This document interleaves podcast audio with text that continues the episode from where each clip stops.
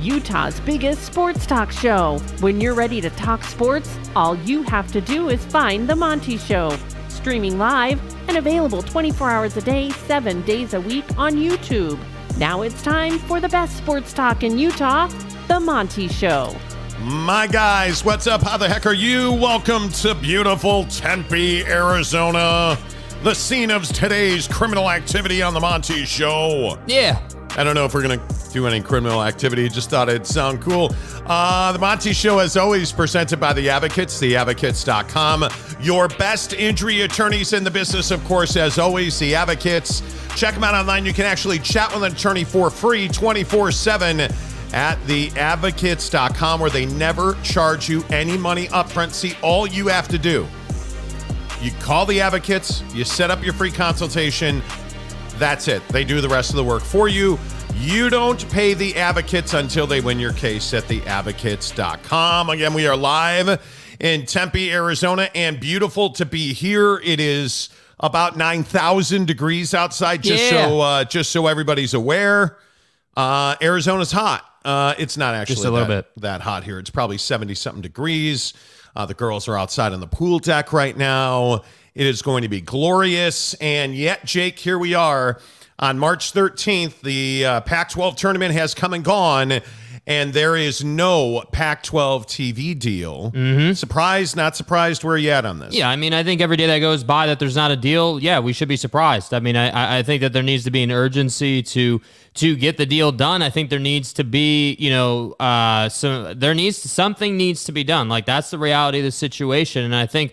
You know, it, it's kind of funny watching this process play out. Like now, you know, the stuff that we were saying two weeks ago, now the national media is reporting. Now, like everyone's kind of come full circle on the idea that, hey, maybe they're not getting 40 million a year. Maybe they're not even getting 30 million a year. Oh, by the way, maybe they're not even getting 25 million a year. And hey, maybe by the way, Amazon only wants one game a week and ESPN's only willing to pay 10 million uh, a year. Like, you know, so I, I just think that there's this sort of flow of information that's happened. And now I'm just sitting here wondering, all right, well, you know, is it going to be tomorrow? Is it going to be Monday? Is it going to be a month from now? Like, I feel like that's ultimately where it's at. I, I almost feel like it's sort of run its course. We just don't have resolution. Yeah, I, I don't know what the answer to that is, honestly, because I think everybody wants an answer today. Everybody wants an answer right now. And frankly, I just don't see that happening. And I think when you look at this situation, I think one of the the real indicators is the Utah situation.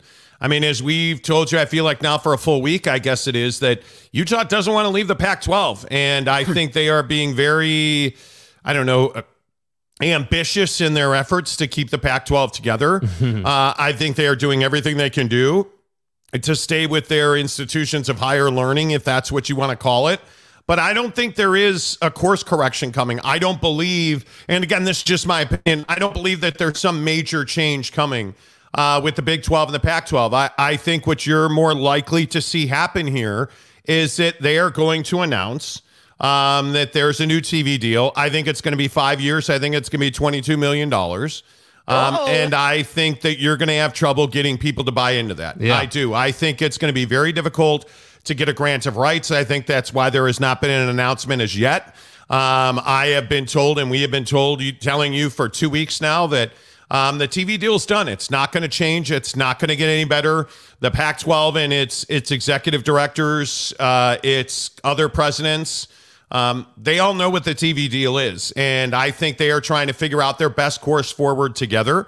And I think they would like to to to see if they could do better. I don't know that there's a way to do better because I think half of your games are going to be on stream because you're only going to have three, maybe maybe four if you get really lucky. I think you're gonna, you're likely to have three, maybe four games a week. That's it. Yeah. That's max. And and really at this point in the new deal, you'd only have five games a week.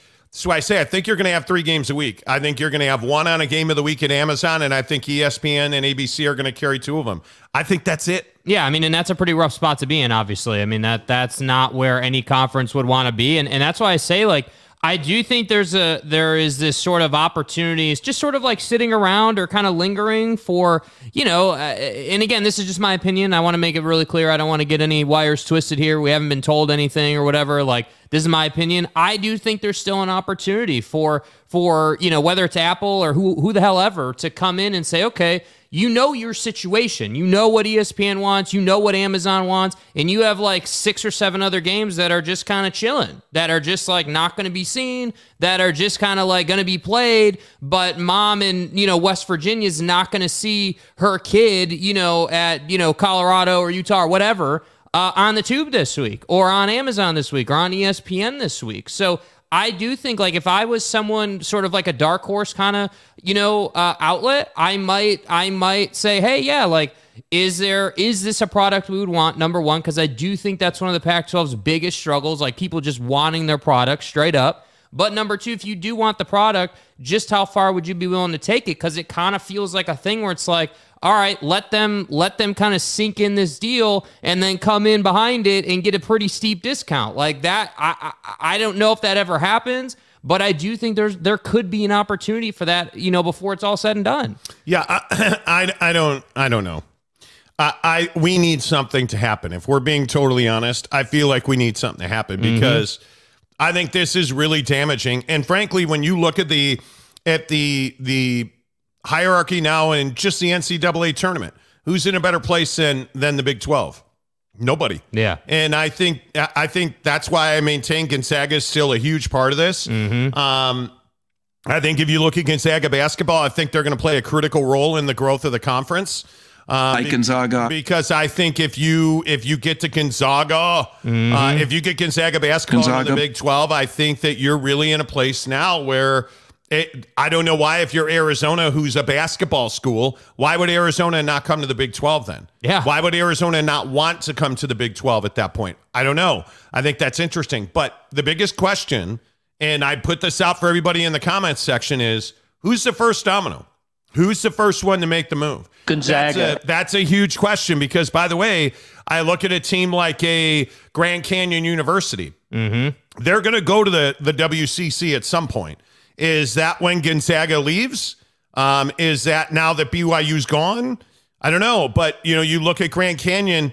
They're into the they're into the tournament. That basketball program's going in the right direction. They have a phenomenal baseball program. Like, what's the what are we waiting for? Yeah. You know, you look at you look at the opportunities and you look at the backfill, and I think it's in place. I think teams are available. I think, frankly, I think a lot of teams outside of the the ten members of the Pac-12, I think there's a lot of teams who'd like to have this done already. Yeah, I think so. I think people are a little tired of the drama. I think people are a little really, I mean, I guess the word would be uncertainty, sort of the the just sort of hanging here in the balance, like gray area, whatever whatever term you want to use. Like I think people are tired of, and I have to be honest, like it, there is definitely some fatigue on on this conversation, and and I almost feel like saying it's rather impressive. It hasn't been done yet. Like I feel like you know, obviously, like George Kliavkoff is in a is in a, a, a tough position, but it's a position that he's made based on the things that he's said and done, and and I think that's what I really struggle with in the whole situation is like. I know that you're not going to go out and get like you were never. I, I and I don't care who was saying it. Whether whether we're talking, you know, uh, people like Bill Riley initially in the very beginning of this process saying that the Pac could swing 50 million a year, or or national outlets, or who the hell ever. I didn't believe they were ever getting 50 a year. But No, to, no to- chance. To, to see that this conference is below 30 uh, is is surprising, and to see It's that shocking. it's declining, It's like stunning. it's going the wrong direction, and, and it's almost impressive at this point that that the schools themselves haven't just said, okay, we need to concede a little bit here, we need to get something done, and then we need to figure out what our next steps are. And I think the challenge in that is that nobody wants to sign a grant of rights for five to seven years at twenty two million dollars a year, and then have to pay their way out when they're not making money in the first place. Yeah, I, I thought it was interesting. Uh, by the way, thank you to everybody who came to the Big 5 birthday bash on Friday night. Yes. Uh, at the Maverik Center. That was phenomenal. But I thought it was interesting. What was the big topic of conversation? Mm-hmm. Uh, big 12 expansion. Like that was all anybody wanted to ask me about.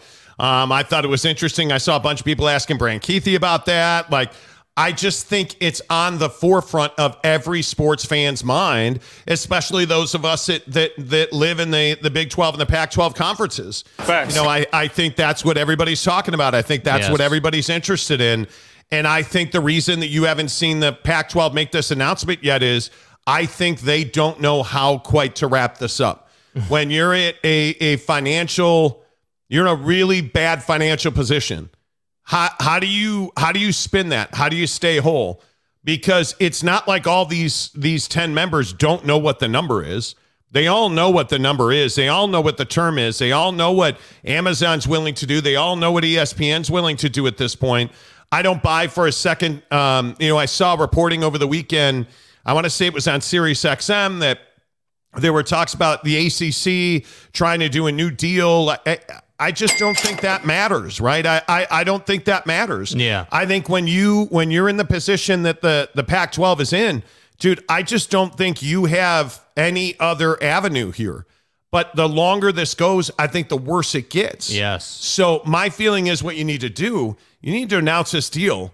If you can get a grant of rights done, by the way, Which And is then- a huge if. yeah, and I think you need to immediately expand.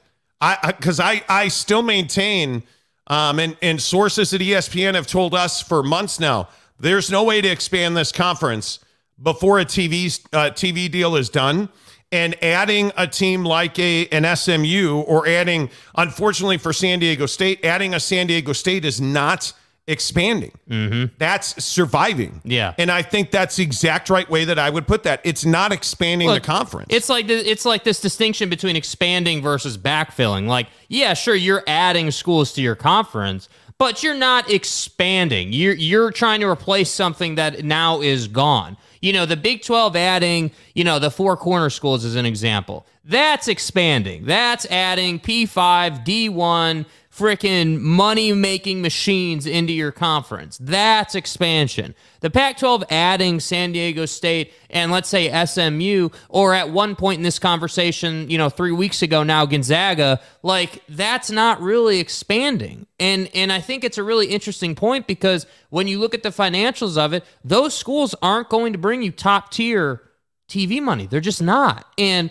and and it's no shame to someone like San Diego State at all. Like even now the Pac-12 is an upgrade for San Diego State in my opinion financially. Like financially there's no way to get around it's an upgrade. Now, from a media standpoint, from marketing, you know, from viewership, okay, that's kind of a different conversation, I guess, but I just think overall this conversation is desperate for resolution. And that's why, you know, we kind of titled today's show like sort of the state of the union because I feel like now we're getting into a place where with this conversation where it's sort of becoming a college football conversation, not just a Pac 12 conversation, because every day that goes by that the Pac 12 doesn't have a TV deal, it furthers this this idea that that they're going to collapse, that there's going to be a vacuum effect where you're going to have a bunch of teams join the Big 12, maybe the Mountain West picks up some teams, whatever the case may be. And college football and really college athletics are going to look markedly different. And I think that, like, I honestly, like, every day that goes by that you don't get something done, there's no escaping that this is an this is a, a, a I would say likely it's going to happen at some point. It's just a matter of if they're able to get a deal done here now to delay it. But I look at the NCAA tournament, mm-hmm. and this is why I think this matters so much. How many Pac 10 teams of the 12 teams, how many Pac 10 teams are in the NCAA tournament? I believe it's three USC, UCLA, and Arizona. Yeah. All three of them have talked about leaving. Now we know that USC and U- UCLA are out already. But if Arizona leaves, and what is I think Arizona's a two seed. If Arizona is a as a two seed leaves, yeah, Arizona's a, a two. They've got uh, Princeton in the first round. Yeah. um, in the South. If Arizona, USC, and UCLA are out, I, I'm telling you, with the prominence of basketball, and I know that I know that you guys are probably tired of hearing me espouse about the greatness of Brett Yormark. But you you listen to Brett Yormark talk about basketball, and then ask yourself if the three Pac-12 teams that are in the NCAA tournament leave a year from now, then what? We'll explore opportunities to further monetize basketball when we go back into the market after this new TV deal. So I think everything we do from now till then is all about value creation and how can we position ourselves to monetize basketball in all the right ways. I'm convinced we can do that. Um, the strength of our conference obviously will dictate much of that. And as I said, Yeah, I think he's exactly right. I mean, you monetize basketball the way that the Big 12 is monetizing basketball and is going to monetize basketball. I I just look at all this and I put all this into a package and I say to myself, "Hey, you can't afford to lose any other school. Yeah. Like if any of these 10 schools leave the the Pac-12, I think it's over. Yep. Because I think basketball is incredibly important. And I think you look at the way Fox structured its Big 12 deal. I think you look at the way that Fox is structured and where the the real estate on the Big 10 deal went. I, I just think that the prominence of Alabama right now in the NCAA tournament, mm-hmm. you know, you look at look at North Carolina out of the NCAA tournament, refusing a bid to the NIT because it means that much to them to be ready as a basketball program next year. Yeah. Right. Like you look at the way that all of these brands and institutions are prioritizing basketball. What is the Pac 12 doing? Because you've only got three teams in the tournament, which is shocking. Yeah, I'm not sure that you can prioritize something when you don't know what that something is at this point. You don't know what, like, yeah, sure, this year you've got a couple of teams. But again, if we wind the clocks back, back to when UCLA was a national powerhouse, a national threat, a team, you know, a, a team as relevant as, you know, Gonzaga, certainly, UNC, like they were a power. And I look back and I say, man, like, where did where did all these schools go? Well, Yeah. we know where inevitably they went. I don't have to tell that story. So that's why I say, like, yeah, it's a problem. You've only got three in, but honestly, like, if if they didn't have any in, would that really be a surprise with where you were at right now? I mean, that to me, it wouldn't be that much of a surprise. So, like, But doesn't that go back to the importance of San Diego State? What is San Diego State a five? I think mm-hmm. you look at San Diego State. I mean, San Diego State is playing really good basketball. San Diego State's got a, a, a lot of momentum. You know, they're they're a five in the South against Charleston in the first round. Like it makes you feel like San Diego State's going to win a couple tournament games. You know, and and if that happens, and let's say they run into a Virginia, they have a chance to beat Virginia in a four or five. Like I, I, could I could see a, a San Diego State four or five. Now I Yeah. think I happen to think Virginia's very good, but I think if if San Diego State wins a, a, a tournament game or two, I mean you're making money on that, and mm-hmm. I, I, it just it goes back to the WCC with Gonzaga and, and St. Mary's and.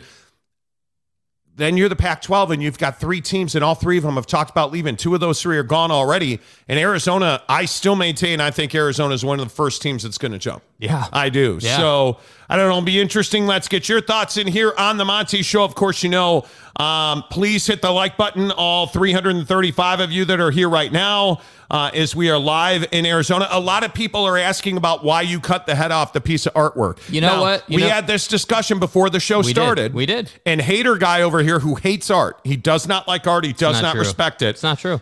can't paint and really can't draw his own name most days. that sounded angry. Uh, no, I'm kidding. You're actually a huge fan of the artwork. Why'd Yeah. you cut the head off this, this Well, I mean, beautiful we woman? could we could have gone the other way, but the thing that you guys aren't seeing behind the camera here, the beautiful Sony camera we have, there's two huge arches and like there's the, the beautiful backyard. Sony camera and- we have here. Yeah, and there may or may not be some certain individuals tanning in the background, you know. So wanted to, you know, I felt like the artwork would be, you know, a better, uh, a more respectful background for today's program. Okay, but right again, but why'd you cut the head off of it? Well, I mean, you know, our She's heads a- are more she's a important than her head. Well, I've got two heads though. But my point is, she's beautiful. she's beautiful, and, and she deserved more respect than you gave her right there. Well, that's sorry, all I'm man. saying. So Sorry, man. Just remember when you think about people cutting the you know the heads off of paintings. Um, they probably did it while they were drinking Bucked Up, the official energy drink of the Monty program Hey, Monty. on a day where it's a thousand degrees in Arizona. and- Program. And, Mrs. Monty refuses to turn on the air conditioning. You know, it, it, it's just so warm. It- you know, she just raises, she comes in the house and she raises the temperature. You know, Stay hard. You know, hose and stuff. But anyway, the point is, uh, Bucked Up Energy is the official energy drink of the Monty Show. Make sure you get to buckedup.com. Use the promo Monty to get 20% off your purchase at buckedup.com. But in the description of this here program below, there's a link to get free samples and a free shaker cup. And I say it every day. I've got the shaker cup right here. Yes, it made the roadie. Of course Yeah. it did because it is the single greatest shaker cup ever. And I'm telling you, go get it right now for free in the link below.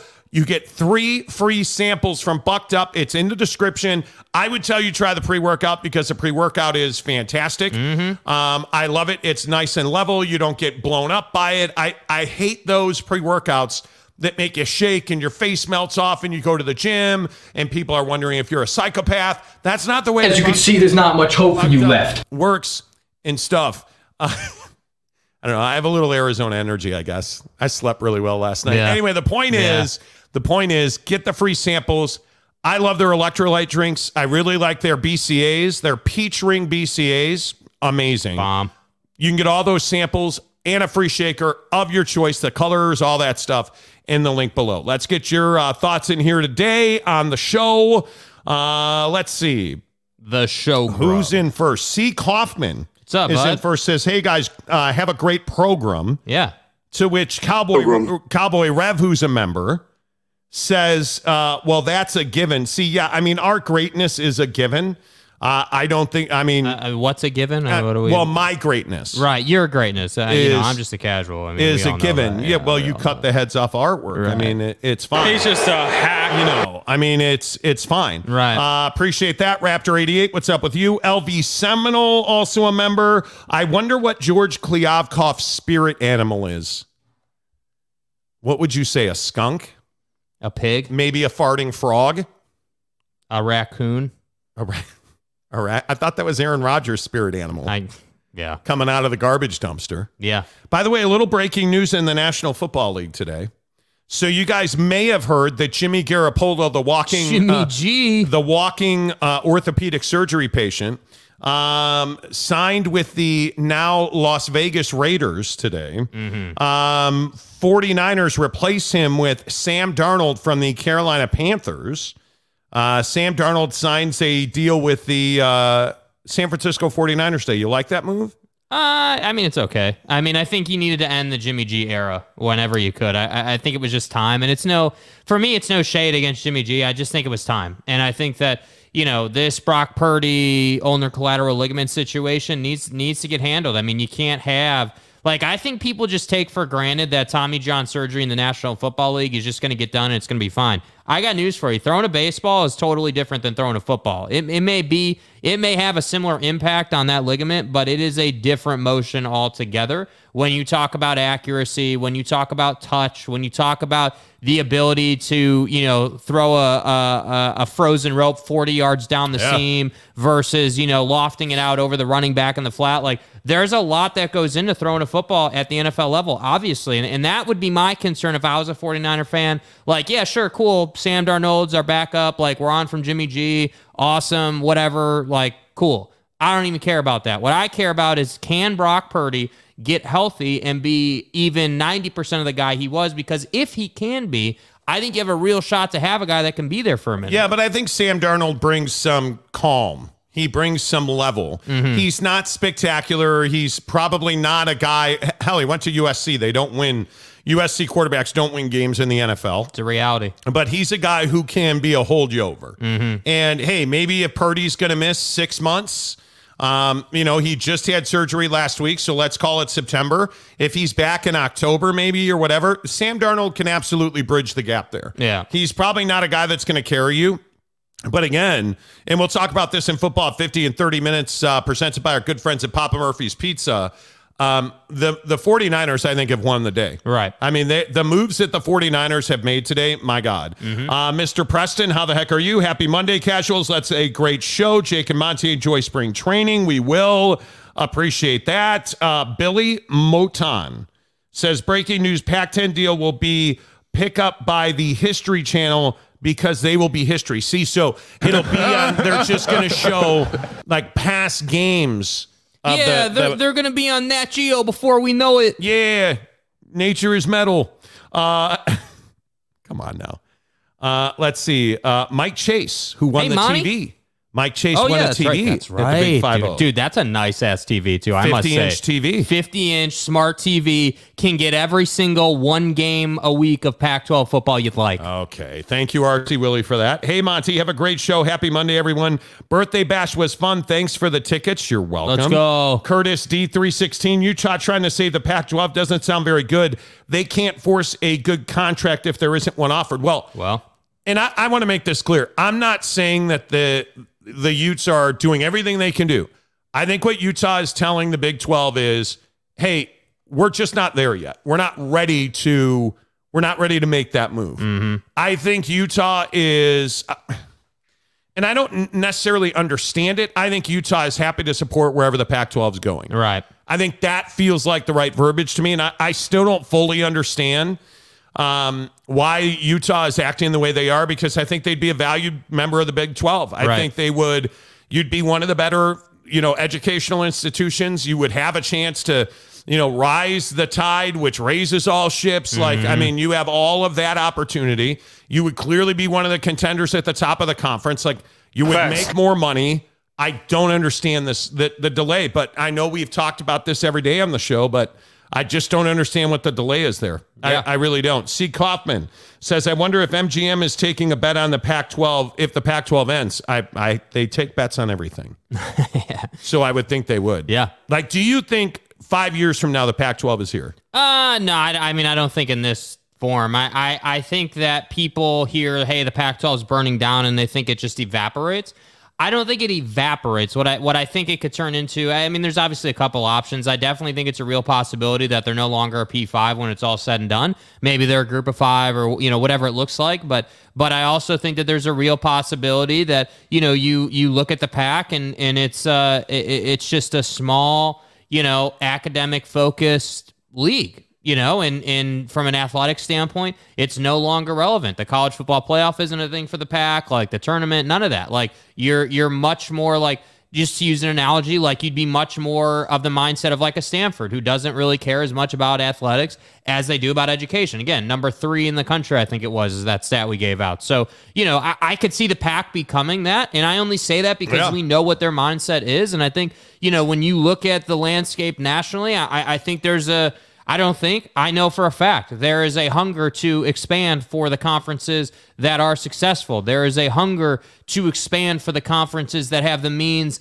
and the and the and the money, you know, and, and I think that's ultimately what it comes down to. It's a classic life situation. Like, hey, if you have the money and you have good leadership, you're gonna be successful. And the Big 12 doesn't have as much money as the SEC uh, or certainly the Big 10, but they still have enough money to pick up teams. They still have enough money to be Yeah. a viable path forward for bigger brands that are still stuck in the Pac. And and that's the thing that I think we need to be saying. Like for me, they're stuck in the Pac because you can't tell me if if Oregon had an offer sheet on the table that said Big 10, 50 million dollars a year, you know, full ride, whatever, that they wouldn't take that thing and run with it. I just don't I just don't believe it. Yeah, And- I have a problem believing that. and and I do think to what you've been saying, you said all last week, like nothing's going to come out in this until the tournament's over. Totally agree. You can't have anything coming out while the tournament, basically your biggest event of the year, is going on. That's just not good business. Yeah, I I don't know how you would justify making that move or making that announcement. That doesn't make that doesn't make a lot of sense to me. That you would um, that you would do that before the tournament is over. I mean, you're not going to take attention away from the premier event in in all of college athletics. I mean, especially in basketball. And again, I I just think you make so much money on it. It doesn't make a lot of sense that that you would do that. Uh, Mr. Tinfoil Man says, "Hi everyone." Well, hello, Mr. Tinfoil Man. Hello. Uh, Jay Chapman, uh, who is clearly an SEC fan, says basketball is a sport for schools that can't get it done on the gridiron. Well, that might be true, but they're all making money on it. Well, and you notice that the SEC is taking basketball more seriously now. I mean, obviously, with what Alabama's doing this year, I mean, you you you start to understand that. Hey, like it's kind of funny, and, and I'm not insinuating they're cheating or anything, but but if you think about it, it's funny how NIL came along. Uh, Nick Saban was really successful for however long it's been. You get uh, a fresh coaching staff. What uh, a year ago, I think it was, or two seasons ago, Alabama had had some coaching turnover, and now NIL comes along, and all of a sudden you're relevant. And again, it goes back to this idea that I keep talking about. Hey, you have money, you have people at your school. They may be in other sports, other areas, but they know how to win, and they know how to win By through the way, NIL. What have we heard consistently about Utah? Utah's not good at NIL. Yeah, right? Like the the conference, the Pac-10 as a whole, mm-hmm. is not good on NIL. Like it's just not something to me anyway, mm-hmm. where I feel like it's a difference maker in the SEC. I think obviously you're great at NIL. I think in the Big Ten you have schools that are really good. I think it's hit or miss, but you have a lot of money flowing in. In the Big mm-hmm. Twelve, I I think again the Big Twelve is one of the is one of the best NIL conferences in the country. yeah. So I, I think it is in place.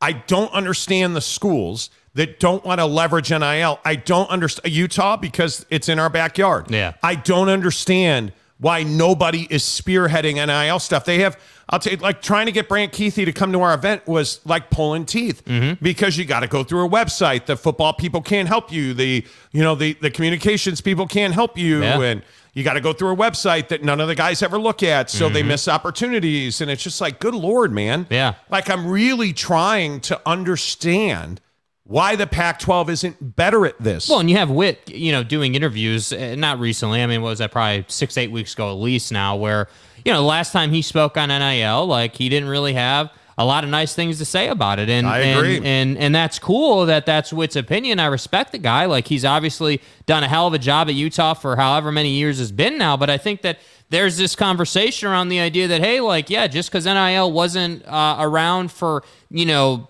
what 90% of Whit's tenure so far, or really 90% of his entire coaching career, all the way back to his his his early inception years at lower levels of coaching. Like just because it wasn't around then doesn't mean that it's not around now. Like it's just something that's come onto the scene, and you have to take advantage of it. Yep, totally agree. Tim B says, Good afternoon. Love the show. No, Tim, the show loves you. That's right. Uh, Colton Bitten says, Hey, Monty. hey, Monty. Hey, Monty. Good to see you, Colton. Uh, Andrew H says, Reebok for the win. Do you mean the uh, Reebok logo on the long sleever here? As Trying Yeah. to be a responsible, Yeah. sun dwelling individual. Yes, you're you're, you're Unlike my wife, yeah. who's outside getting sun kissed, just walks in here like she's at some resort or something. What are we on vacation? Uh, David Sebesta says it's 77 degrees and freezing, Yeah, dude. Seriously, like I, don't- I don't know what we're I, I don't know how we can work in these conditions. I conditions. will say we lived in Arizona for something like five years, and I hated every second of it. And now that we're back in Arizona, I totally understand why I don't miss Arizona. But I will also say, I will also say, hey man, there ain't no love lost between me and the. Anyway, I will say the warm weather, the feeling, the heat from the sun. Oh, it's it's amazing, dude. I feel like we have had a lifetime of winter in Utah. Yeah. I feel like the great and, state of Utah. and you're not the only one saying that. There are a lot of people saying, "Hey, it's been a long, robust we came, winter." We came over the hill into Arizona, and as we got down into even like when we were when when we were up, um, oh my God, the mountains, Sedona, Sedona. When we were just outside of Sedona, or above Sedona, yeah, where everybody goes skiing here. Flagstaff. Flagstaff. Good lord. Damn, God. that Arizona sun is messing with you, bro. Here, do you need me? Do you need me to knock on the door for you? God, okay. can you hear me? God, if you're oh hi, Hi, God. Good to see you, ma'am. Um, if I could please get some like memory, could you Stop just crying like a little girl. I mean, suppositories is fine, man. Uh, anyway, the point is, uh, when we rolled into Flagstaff, there's snow on the ground, but you can feel the sun. Yes, In beaming. Utah, I feel like it's been so cold that you just you don't even feel the sun. Well, and it's really interesting too. Not to get too far off track, but like you can f- like for me, like I can feel the difference in in altitude with how the sun. Like when you're in Salt Lake, you're at 4,500 feet usually, give or take a couple hundred feet. When you're in the Salt Lake Valley, Yeah. and when you roll up in the valley on a sunny day, you can really you can kind of feel the sun. Here, you're much lower in elevation, but the sun just like bakes your car, dude. It like eats. it's crazy. yeah. By the way, like your my my knee doesn't hurt anymore. Like No, dude. I love it.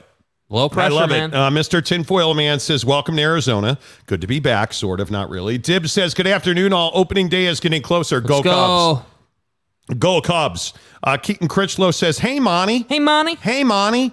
Good to see you guys. Uh, Brandon Butler says Georgia is uh, Georgie is a sloth. Back to the spirit animal of George Kliavkoff. He's a sloth. Yeah, I, I, I like. Wouldn't he be a turtle because he's always in his shell, like trying to hide from See what the he other? did there? It's a, it's a shell and a turtle, and he's always in a shell. Like, see what he did. Oh God, not Tony J. Okay, so okay, so we put him in timeout last week to allow him to change his name, and he still hasn't done it. still has not done it, Like, we really don't like blocking people, but damn, dude. dude. You got to take not Tony Dude, J. you gotta Altimore change if you your want to name, be bro. here. If you want to be here, not Tony J. Altimore, you can't have Like, just change it to not Mike or like not Steve. yeah Why or it not be Tony Tony J. Altimore? Yeah, like put you know like yeah, like just change your name, dude. I'm I'm just telling you. I don't want to I don't want to do it. But but I I I will do it. And that you know It's two thirty-five Pacific time. I will give you till forty-five past to change your name, and if you don't change your name, you're getting blocked. It is Yeah, what it is. I, I mean it's just to me it it is what it is. yeah, it is what it is, man. You know what I'm saying? So there you go. Um you can't the only thing that gets you blocked on our channel is if you impersonate other people. Yeah, can't have it. I thought we made that pretty clear.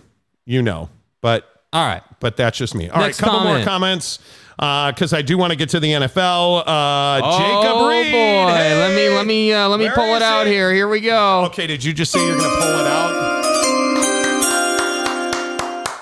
Let's go. Jacob Reed, the newest Yeah. member of the channel. Who's gifting today? Who's starting Monday off the right way yeah, here? is- Come on, are, are we are we gifting today or or is is that what we're doing? No, just he signed up on his own. And I'll put the link. Our memberships start as low as $1.99 a month. They go all the way up to $10.99 a month for at the at the or excuse me at the $10 level, $9.99 a month. You get into our members only uh, Instagram chat where we put in all of our exclusive information. It really is a fantastic community. At $1.99, you get shouted out on the show. Like Behind the scenes content in the Instagram group, like it's a all what you want. It's all what you want. Uh, CJ Vance says, "Afternoon, guys. Wow, the pullout is back. Yeah, you gotta Jake, Jake, Jake.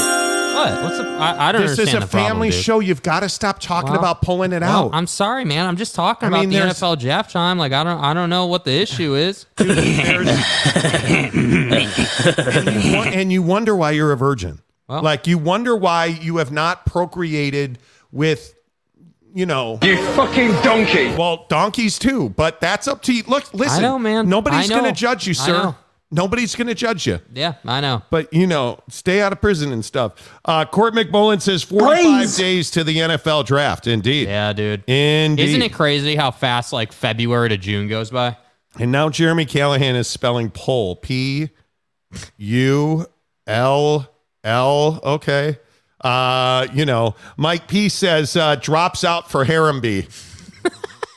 wow, you guys. Did we really just have a oh excuse me, a Harambe drop on this? Did you really just pull out Harambe? Wow, My dude. God. My God. CJ Vance says, glad to have this show. No, the show's glad to have you. You know. Uh, Jeff Johnson says, Monty deserves to be a grandpa, Jake. Yeah, please. Well, please. I, I don't know what you Let's want me to do, bro. Just like start- I'm working just- on it, bro. Just, just start throwing that stuff everywhere and hope for the best. Maybe somebody will slip and Dilly-dilly. fall in a puddle. I don't know. Yeah, I guess, dude. I guess. Can you do something for me? I mean, I don't know what you want me to say to that. I'm working on it. By the way, I got a prank call today. I got like a spam caller. you might be eligible for the employee tax credit. We had some fun with that guy. Yeah, you did. I do it. I you have to give me. You have to give like Mrs. Monty hounds me. She's like, you're wasting your life with those guys. You should just hang up and block them because every time you answer, you know, every time they answer, you answer a spam call, they know that you'll answer, and then they're just going to keep calling you back. I don't give a baker's fuck. But it is so much fun to like, hey, yeah, Tad Stevens. yeah, what's your go-to? Yeah, explain your go-to real quick, real quick. When I get a spam Yeah. call and there's actually like a human being there, I'll be like, hello. And it's usually like, oh, hey, man, did you know that you're eligible to lower your credit card percentage rates on your rectally inserted business card, and I'll be like, "Oh yeah, tell me about it, bro." Okay, so how many employees do you have in your business? I have 31. and what do each of those employees do? Well, my one guy, Rodney, he's on parole. Um, he had an incident back in high school. She was, you know, she was 15. That was there's nothing he could do. But Rodney wraps lures for me. And I mean, he wraps it up good. And is your business profitable? Yeah. Oh well, yeah. We made ten million dollars last last year. You're casual. You know. So do I get those employee tax credits? Well, what do you guys? What do you guys do? well, we um, the name of our business is Tad Stevens Bait and Tackle. We're the number one bait maker in the country. You. And they'll be like, okay, what's your email address? And I'll be like, go meet yourself at gmail.com. And that's Yes, you usually, did. Yes, you did. that's usually what'll get them. But if they don't fall for that one, I'll be I'll change my voice back to my normal voice. and be like, hey, dude, how long are we gonna do this until you figure it out I'm just messing with you? And then usually they hang up. Yeah. So and that was the case today, and I loved it. I loved every minute of it. Do my you guys wife, play the prank call game in the comments? Do you guys do that? Do you answer the phone knowing it's a prank call or it's a spam call? my wife like, hates "All right." that I do it. My wife can. She just says, "Will you just hang up? We have we have productive lives to live." Well, So there you go. Yeah, but it's fine. I actually enjoy it.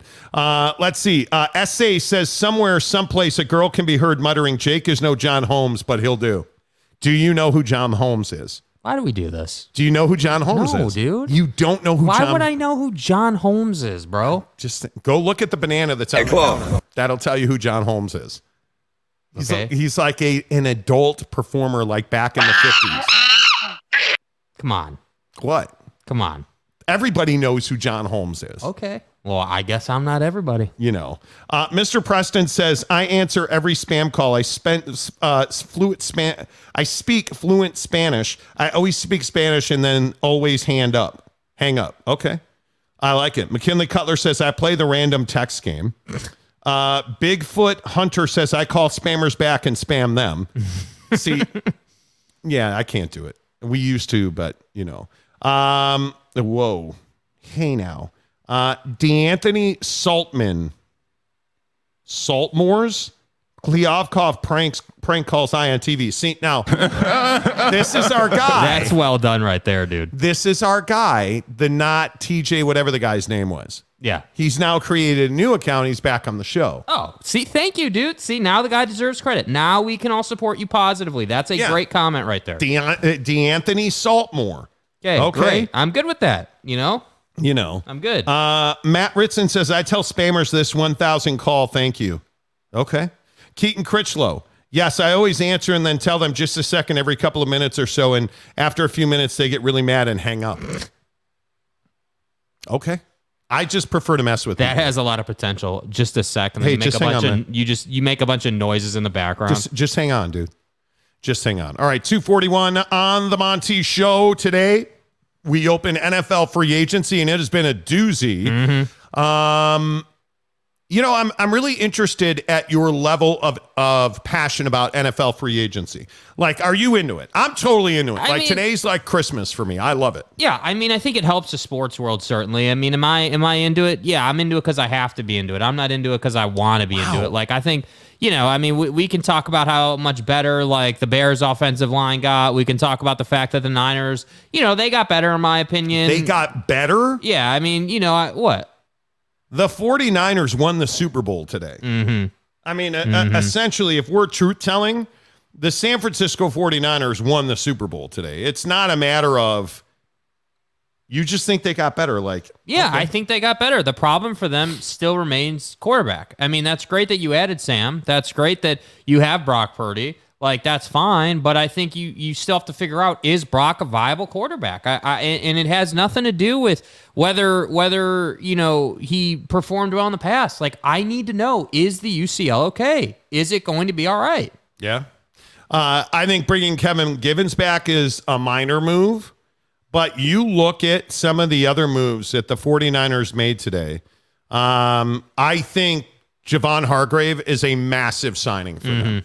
I think he is, in my opinion, I think Javon Hargrave was the best available defensive tackle.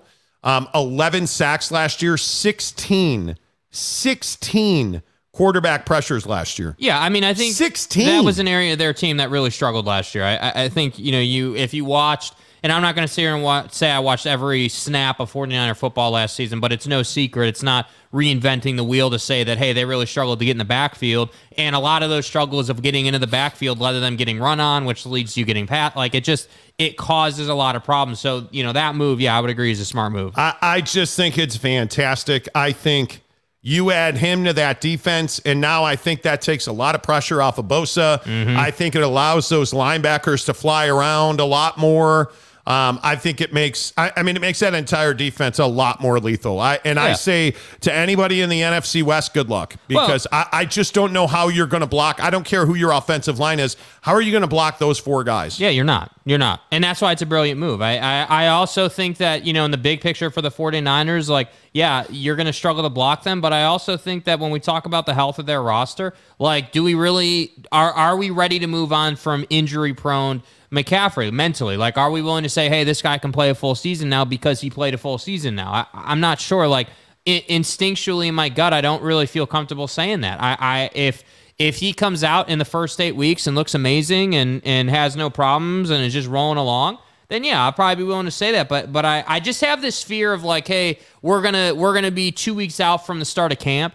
And it's going to be, oh, Brock Purdy's arm is still experiencing, you know, some soreness, and we're going to have to shut him down for camp. And it's going to be Sam Darnold's job. And then McCaffrey's going to sprain his knee in camp or in a preseason game, let's say, or whatever. Like, you can kind of see how, like, they're getting better. These are really good moves. I totally agree. But you can also see the volatility in their roster at really important spots. And that's what makes you Dude. nervous about them. Look, listen to their defensive front. Ebukam, Hargrave, Armstead, Bosa, Greenlaw, Warner, and Al-Shaair. Bro. Like, what are you gonna do with? I don't care if if my wife is their quarterback. They're winning the Super Bowl. It's over.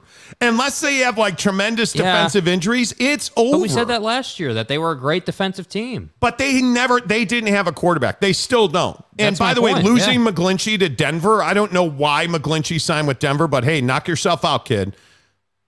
It, you know what else it does? It frees them up to really address their their offensive line and their offensive issues in the draft. Mm-hmm. I love what the San Francisco 49ers did today.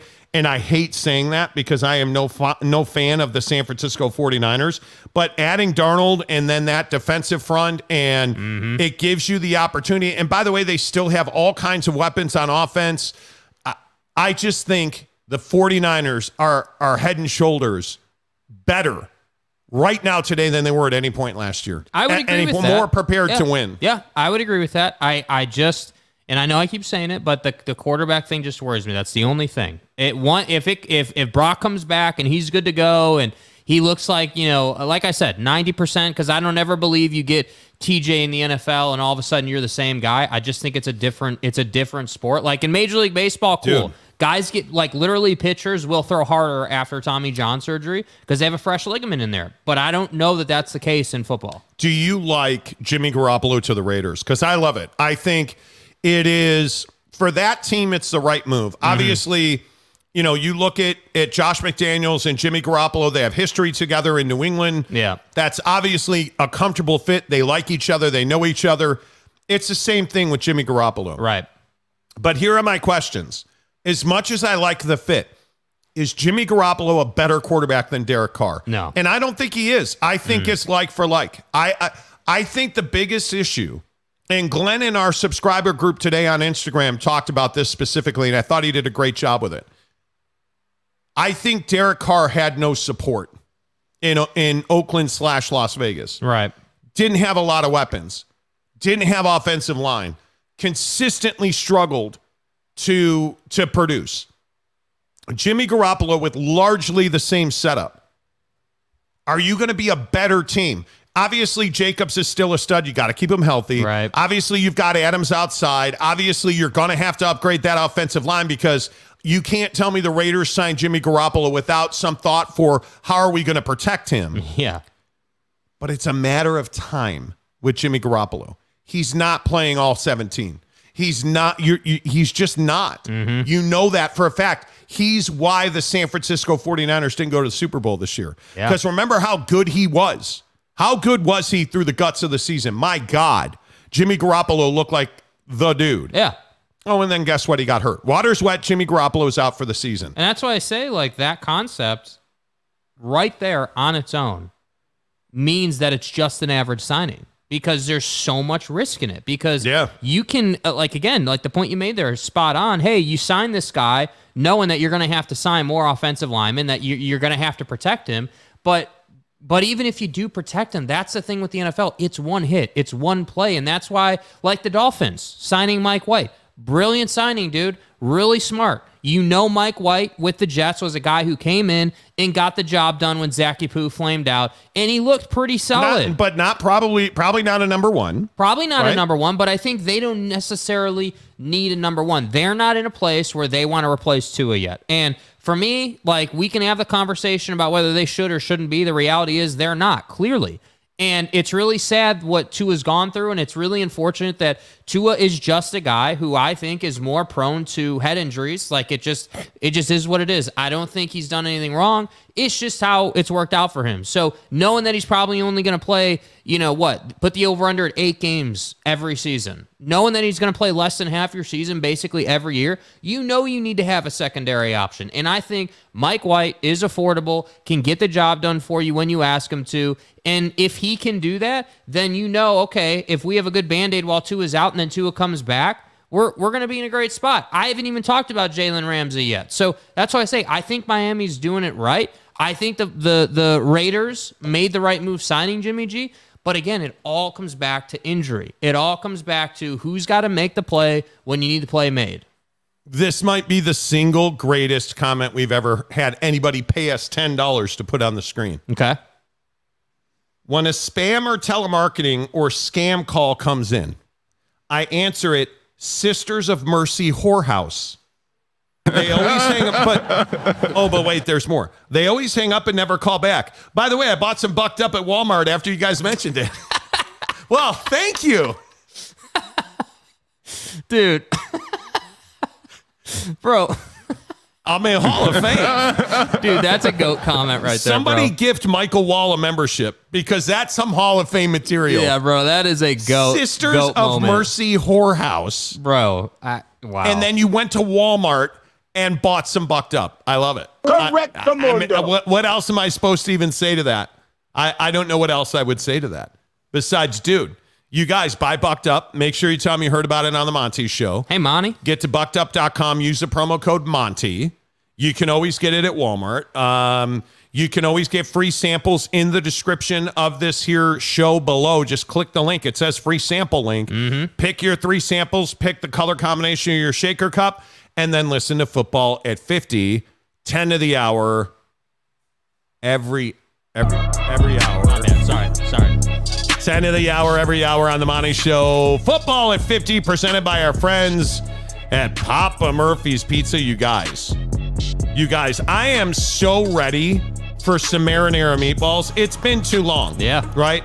Now, uh, our ladies, our lady friends here at uh, Casa de Vacation House in Arizona are making amazing, like chicken thing, Mexican Shredded food chicken and, stuff. veggies and stuff. But we may have to get some ma- marinara meatball, man. Like Yeah. I, I am ready. If you haven't had the marin- marinara meatball, get your phone out, whip it out. Jake, Yeah. take it easy. Sorry, my bad. Oh, Sorry, I'm sorry. sorry. Pull it out. Pull out your phone. Yeah. Download the Papa Murphy's mobile app. Use the promo code Monty25 to get 25% off your purchase of $25 more. And then there's Aaron Rodgers. Because how can we talk? At, what, you sighed. What's the matter? We were going to talk about Aaron Rodgers on Friday, and then we got too hung up in the fact that you guys added 150 new members to the program on Friday that, you know, we didn't get to talk about Aaron Rodgers and, you know, taking a dump after taking ayahuasca. Taking And now dump. Buddy had to come out with, uh, you know, uh, uh, who is it? Can't remember, can't remember dude's Some name. guy on a Some podcast. guy on a podcast, and, uh, you know, like, and uh, I just, I'm, uh, before we play this stuff, I'm so sick and tired of Aaron Rodgers, dude. I just just sign the deal. Like Trey Wingo tweeting today that it sources say it's done to the Jets. Like, cool, man. Like, just get it done. Let's be done with it. Move it along. This is why all the people who hate Tom Brady, I say go kick sand. Tom Brady never did this, dude. Wait, uh, you're trying to. You can't compare. Tom Brady no, no, never I- put us through this drama, listen, dude. Not only do you not know who John Holmes is, not only have you never seen The Godfather, you're trying to compare TB12 and Aaron Rodgers. In free agency and how they handle it, yes. okay. Here's Aaron Rodgers talking about crapping yourself on ayahuasca. You know, I think there's so many uh, myths and rumors about it. The the fear around it is you're going to shit yourself. It's just a big throw up fest. It's you know all these Both not completely untrue. right, but all these. The, but the negative framework Sure. of it is that that is the experience, not the deep and meaningful and crazy uh, mind expanding uh, possibilities, and also deep. Wait, wait, wait, wait. I'm sorry. I thought you said the misinformation around crapping yourself on ayahuasca. And then the host of the show is like, well, that's not totally untrue. And you're like, oh, yeah, no, you're right. It's not totally untrue. But if we only talk about crapping ourselves, we don't get to the deep mind healing self love that Come comes. on. But wait, does the deep mind healing self love come from crapping yourself Come or the on. ayahuasca? Because I got to tell you, as somebody who's crapped myself, I've never loved myself less than the moment I crapped myself. Dude, so I'm on. wondering if the ayahuasca, Let me if get I this drink, right. if I drink the ayahuasca, will that undo the self-loathing from me crapping myself? From, but I would do it again from. So let me get this right. You drink the ayahuasca, then- you get high, and you hallucinate. Do you do you, you come back yourself. down from the the hallucination, then crap yourself? Wait, are you hallucinating that you crapped yourself, or did it actually right. happen? And by the way, if you crap yourself during the hallucination, do you know you crapped yourself during the hallucination, or do you wake up the next morning and you're like, "Damn, I regret this Because decision." if a wild bear craps himself on ayahuasca in the woods and nobody's there, are they drinking ayahuasca? I'm just curious. That's one of the weirdest sound bites I've ever heard. But it it is not nearly as awkward as as Brandon Marshall walking at a clinic for kids with Aaron Rodgers, who then refuses to answer his question. How was it meeting Woody Johnson? How was that meeting? Oh, that was that was you know it's, it's always interesting meeting important figures in the sport. Um, yeah, it's always interesting. That's all I'm giving I'm you. just there now. That's all I'm giving you. A Rod. little bit of chemistry here. Brooklyn. What we doing, A Rod? Stay tuned.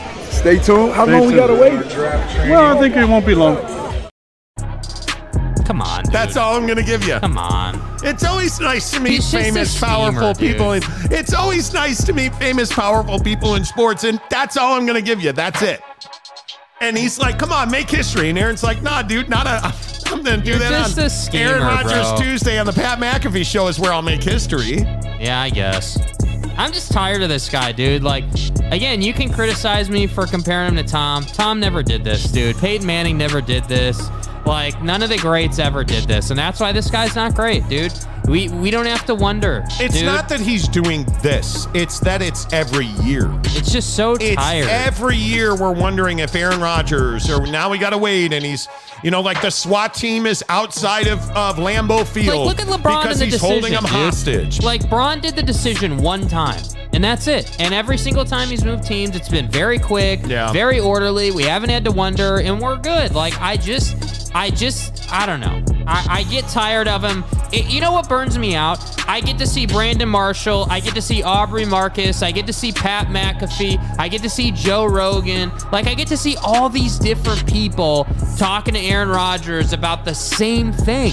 And it allows him the opportunity to give basically a non answer 10 different ways and keep himself in the news cycle. And I get why that would matter to Aaron Rodgers, but I just, I just burned out on it, man. I'm just burned out on it and want it to be done. Yeah, I totally agree. I just think it's one of those deals where you just got to move on. Uh, let's see.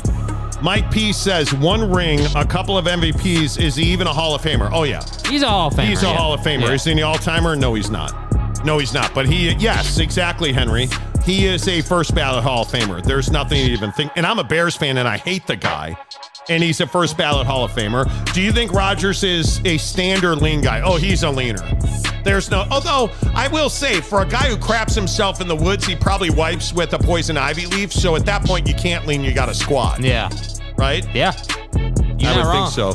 Provo Cougar fan, who's a member of the program, says the cable satellite companies he could add the different streaming options of many sports channels to their list of available channels. Win-win. Okay. I, I don't know what Aaron Rodgers is doing with adding his own channel to. Just, eh, you know, uh, Mr. Tinfoil Live says hit the like button. Yeah, let's go. We've had well over a thousand views today. We have a hundred likes. Yeah. Let's go. Hit the hit the like button. That'd be great.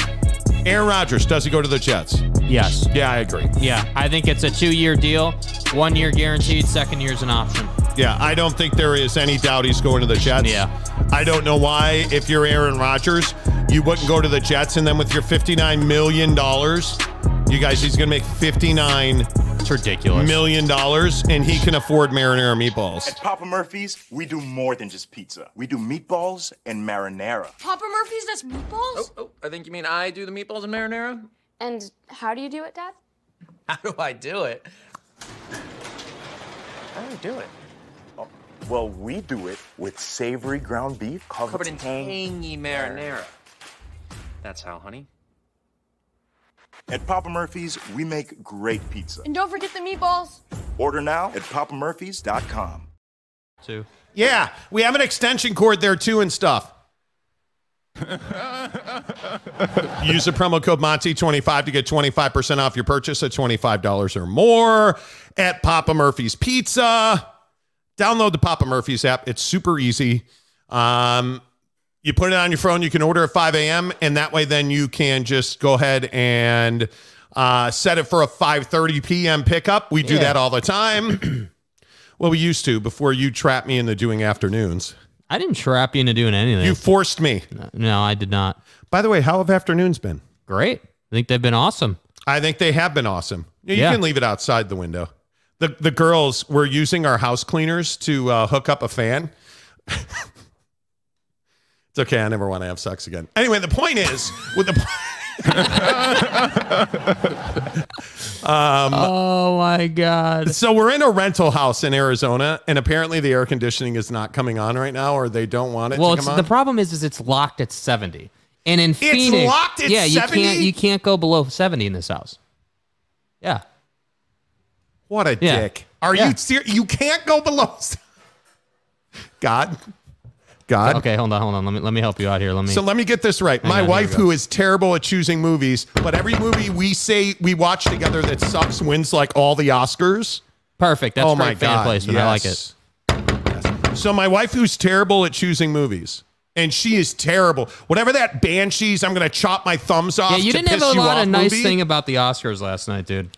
That they were nominated for like every major movie. You choked a fucking donkey with your chopped off hands. It died, and you won an Oscar Jackass. for that. you guys is see that what I have to work with possible? here? Like, I'm serious. The Banshees movie. Do not, you guys. I'm begging you.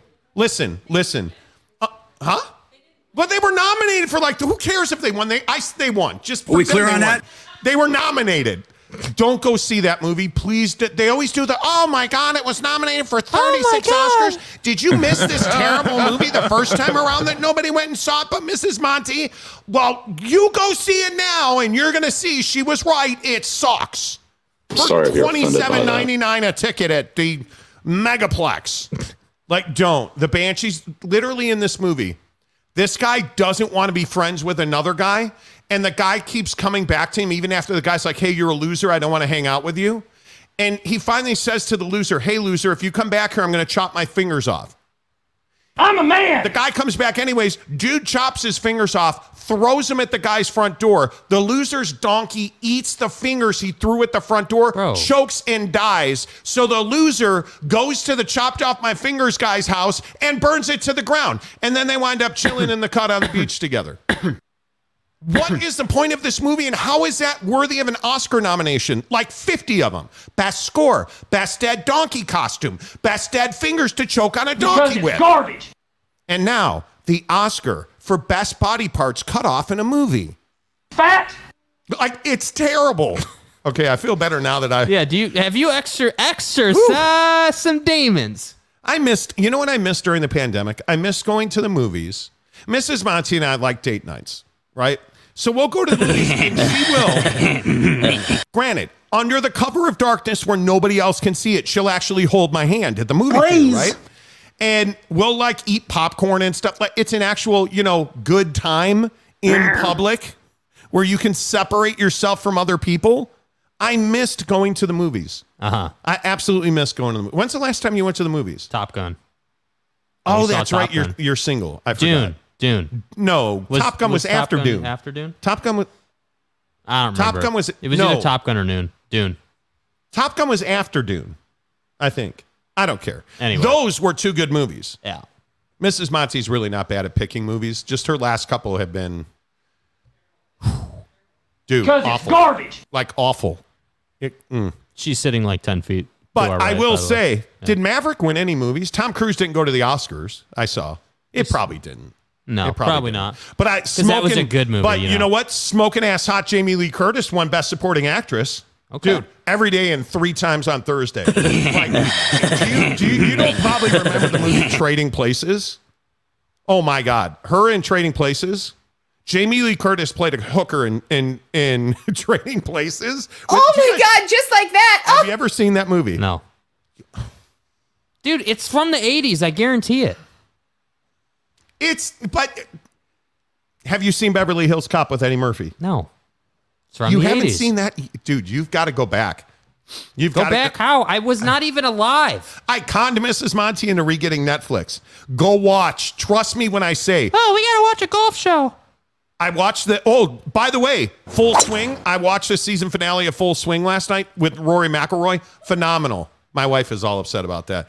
I was in bed. You were watching. My wife is like, Yeah, you were uh, driving it with full swing, huh? um, so my wife, my my sister in law is here, and my wife and my sister in law are mortal enemies. So they hang out once a year, and they were watching the Oscars together. So I was like, I'm not getting in the middle of that cat I'm not fight. watching people chop their hands off and their donkeys eat it. Yeah. So I went I went to bed, right? But I didn't go to sleep. I was watching the Lakers choke away a game against Julius Randle and the Knicks, and then it was so bad I flipped on full swing. I'm telling you, if Rory McIlroy's not the nicest guy in the world, I don't know who is. We should probably get back to the show now. At some point. All right. Hey, uh, it is hour number two of the program. Good to see everybody. Brought to you by the Advocates. Yeah, and stuff. Um, it is presented by the advocates. Dude, we're we're sort of on vacation. We're never on vacation, think, bro. I think this is this might be our ayahuasca moment. I don't have to crap It myself or anything, but Dude, it could be our ayahuasca moment. we actually had Jack in the Box today. I hate that sound effect. That that sound effect is the worst one we play. But I will say this: we had Jack in the Box today, and it was bomb. it wasn't bomb. Dude, it was. It wasn't. I but I will Are say, you, dude, are you serious? I'm I'm probably getting soft in my old age. I don't love fast food. So are we? No, we'll tell the meltdown story later. Yeah, it's, yeah. But oh, I, that's a I good will one, say though. the meltdown story Oh my involves God, me that throwing was a breakfast sandwich incredible, out of dude. a moving car. You were so pissed. Out of a moving car. Okay, five minutes. Go. Do it. Okay, Do it. So just do it. We worked all weekend. Friday Yeah. and Saturday we worked a lot. The Stanley Cup was in yeah, town. it's the Stanley Cup. You know, so I woke up yesterday morning to drive from Salt Lake City down to Tempe, Arizona. And I admit, when I woke up, I felt like ass. It and I terrible. did too. We both we both had kind of talked about it. We felt terrible. I love the time change when you gain an extra hour of sleep. I think it's the greatest day ever invented by, you know, Whoever invents those things. yeah, the farmer who wanted slave labor with his kids. I, great job. What's up, big bro? But yesterday I felt like ass. So we're driving in. Jake and Jake's like, I'm hungry. I'm like, yeah, I'm hungry. Well, you know what? We'll stop at Thanksgiving Point and we'll get breakfast. We're like, we both feel like trash, but we should eat, get some caffeine. That'll help. Well, Okay. we go to a certain gas station that Jake we are not going to mention. So I pull up to the gas station with Hank, the new Grand Cherokee. Which, by the way, has been awesome. I go to I of course I I pull up, I open the gas tank, I put the pump in there. It pumps 3 cents of gas and then it does that stupid pop and you know the handle. so I'm like, "Okay, you know what? Hit it again. 3 cents again. Pop again, pop pop like you know and I'm so like, I'm in the store. I'm in the store, right? Just to lay this out. He's pumping gas. I'm in the store getting us Monster, you know, so I can come back out or Getting us what? bucked up so I so we can come back out. Whatever. They didn't have okay, the problem is okay, the problem is they don't carry it. That's the problem. Yeah. So I went in there looking for Miami or looking for Mango Tango, and I was in a pissy ass mood. So I wound up drinking another brand that we're not supposed to talk about. My fault, my apologies. That's why we had to do that. But anyway, the point is I go in there looking for one thing, course have to course have to get something else, right? Yeah, thank you. See that this this this is what we're on now. And I actually I actually like it more than that other brand that I'm not going to mention again. 'Kay, Uh, so- anyway, the point is, I get that. I come back out. You're pulling away from this gas pump that you were about to just like go nuke town on. And I'm like, oh, great. It's like 20 degrees out. He's nice enough to come pick me up from the door because it's probably like a 40 yard walk. No, what do I see? I see this guy back the rig up, pull up to another pump. I walk up to the car, and he's just in absolute code 10 abort mode.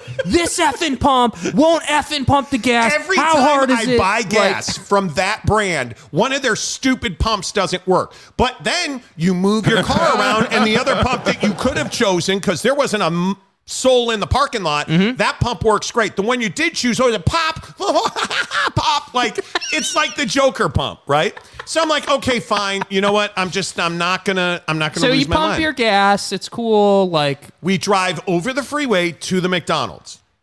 Hello, welcome to Hell of Food. What can we get you for Are breakfast? you using the McDonald's app today? No, I'm not. So I'm like, okay, I want a sausage biscuit with egg and cheese. Right. Jake gets a McGriddle with egg, a sausage McGriddle with egg and cheese. Not that difficult, right? Like pretty straightforward. Couple of hash browns. Very easy order. Driving out of the parking lot, right? Jake opens up the sandwich and, And- hands it to me. And, well, and here's the thing. From my perspective, as soon as I opened the wrapper on the sandwich and it didn't have any egg, no cheese, I knew I was in trouble. I knew it. So I open it up. I wrap it real nice because he's driving. I'm like, okay, maybe if I wrap it nice, he'll just take a bite. It'll be fine. The car won't get pulled over. We won't lose our ass. nah, So dude. I handed it off. I'm like, all right, here we go. And what happens next? I, I I lost my. Admittedly, I had a 35 second meltdown over McDonald's and that gas That's what fucking ticks me the fuck off. so he hands me the sandwich, and I just f bombed everywhere. Rolled the window down. I chucked it out the window, and we just took off. This is f- bull. I didn't you know, you know the whole deal. I'm not You know- eating it on principle, Dude, you know the whole deal though. Like when your when your bro is that pissed, you can't laugh at your bro in that moment. So I'm like, And I appreciate me- that you were trying to me- hold it in. You were trying to hold like it in. dying, and outer me is like, dude, don't laugh, dude, don't laugh. You don't want your life to end right here. so we get down the freeway, and and you know it's been like three minutes of silence. You know, dude's over here fuming after doing a pull onto the freeway, and I'm like, all right, are you okay? Are you okay? Yeah. And it- yeah. no, but what did I say? And I said I appreciated you not laughing at me. and then we drove, and and here, this is the kind of day it was. Then we started driving, and it started sleeting. Mm. Yeah. And for like the next two hours, Yeah. the, the roads were terrible. Some guy swerved and almost like fishtailed into us. Like it was brutal. Yeah. Brutal. Then we stopped. Then we got breakfast. Everything was fine. Yeah. It was great. Now we're here. But that was like 35 seconds of hell. Yeah, dude. Absolutely. And I had a splitting headache. Yeah. I woke Which up. Which I thought was really weird. We both had that headache, and I, it must have been the time change. Uh, admittedly, though, Saturday we had a certain level of expectation about our time commitments and what they were and what they were not, and then that kind of changed on us, and we had to work a ton more than we thought we were going to have to, which I think ultimately was what contributed to us waking up on Sunday just feeling awful. Oh, it was brutal.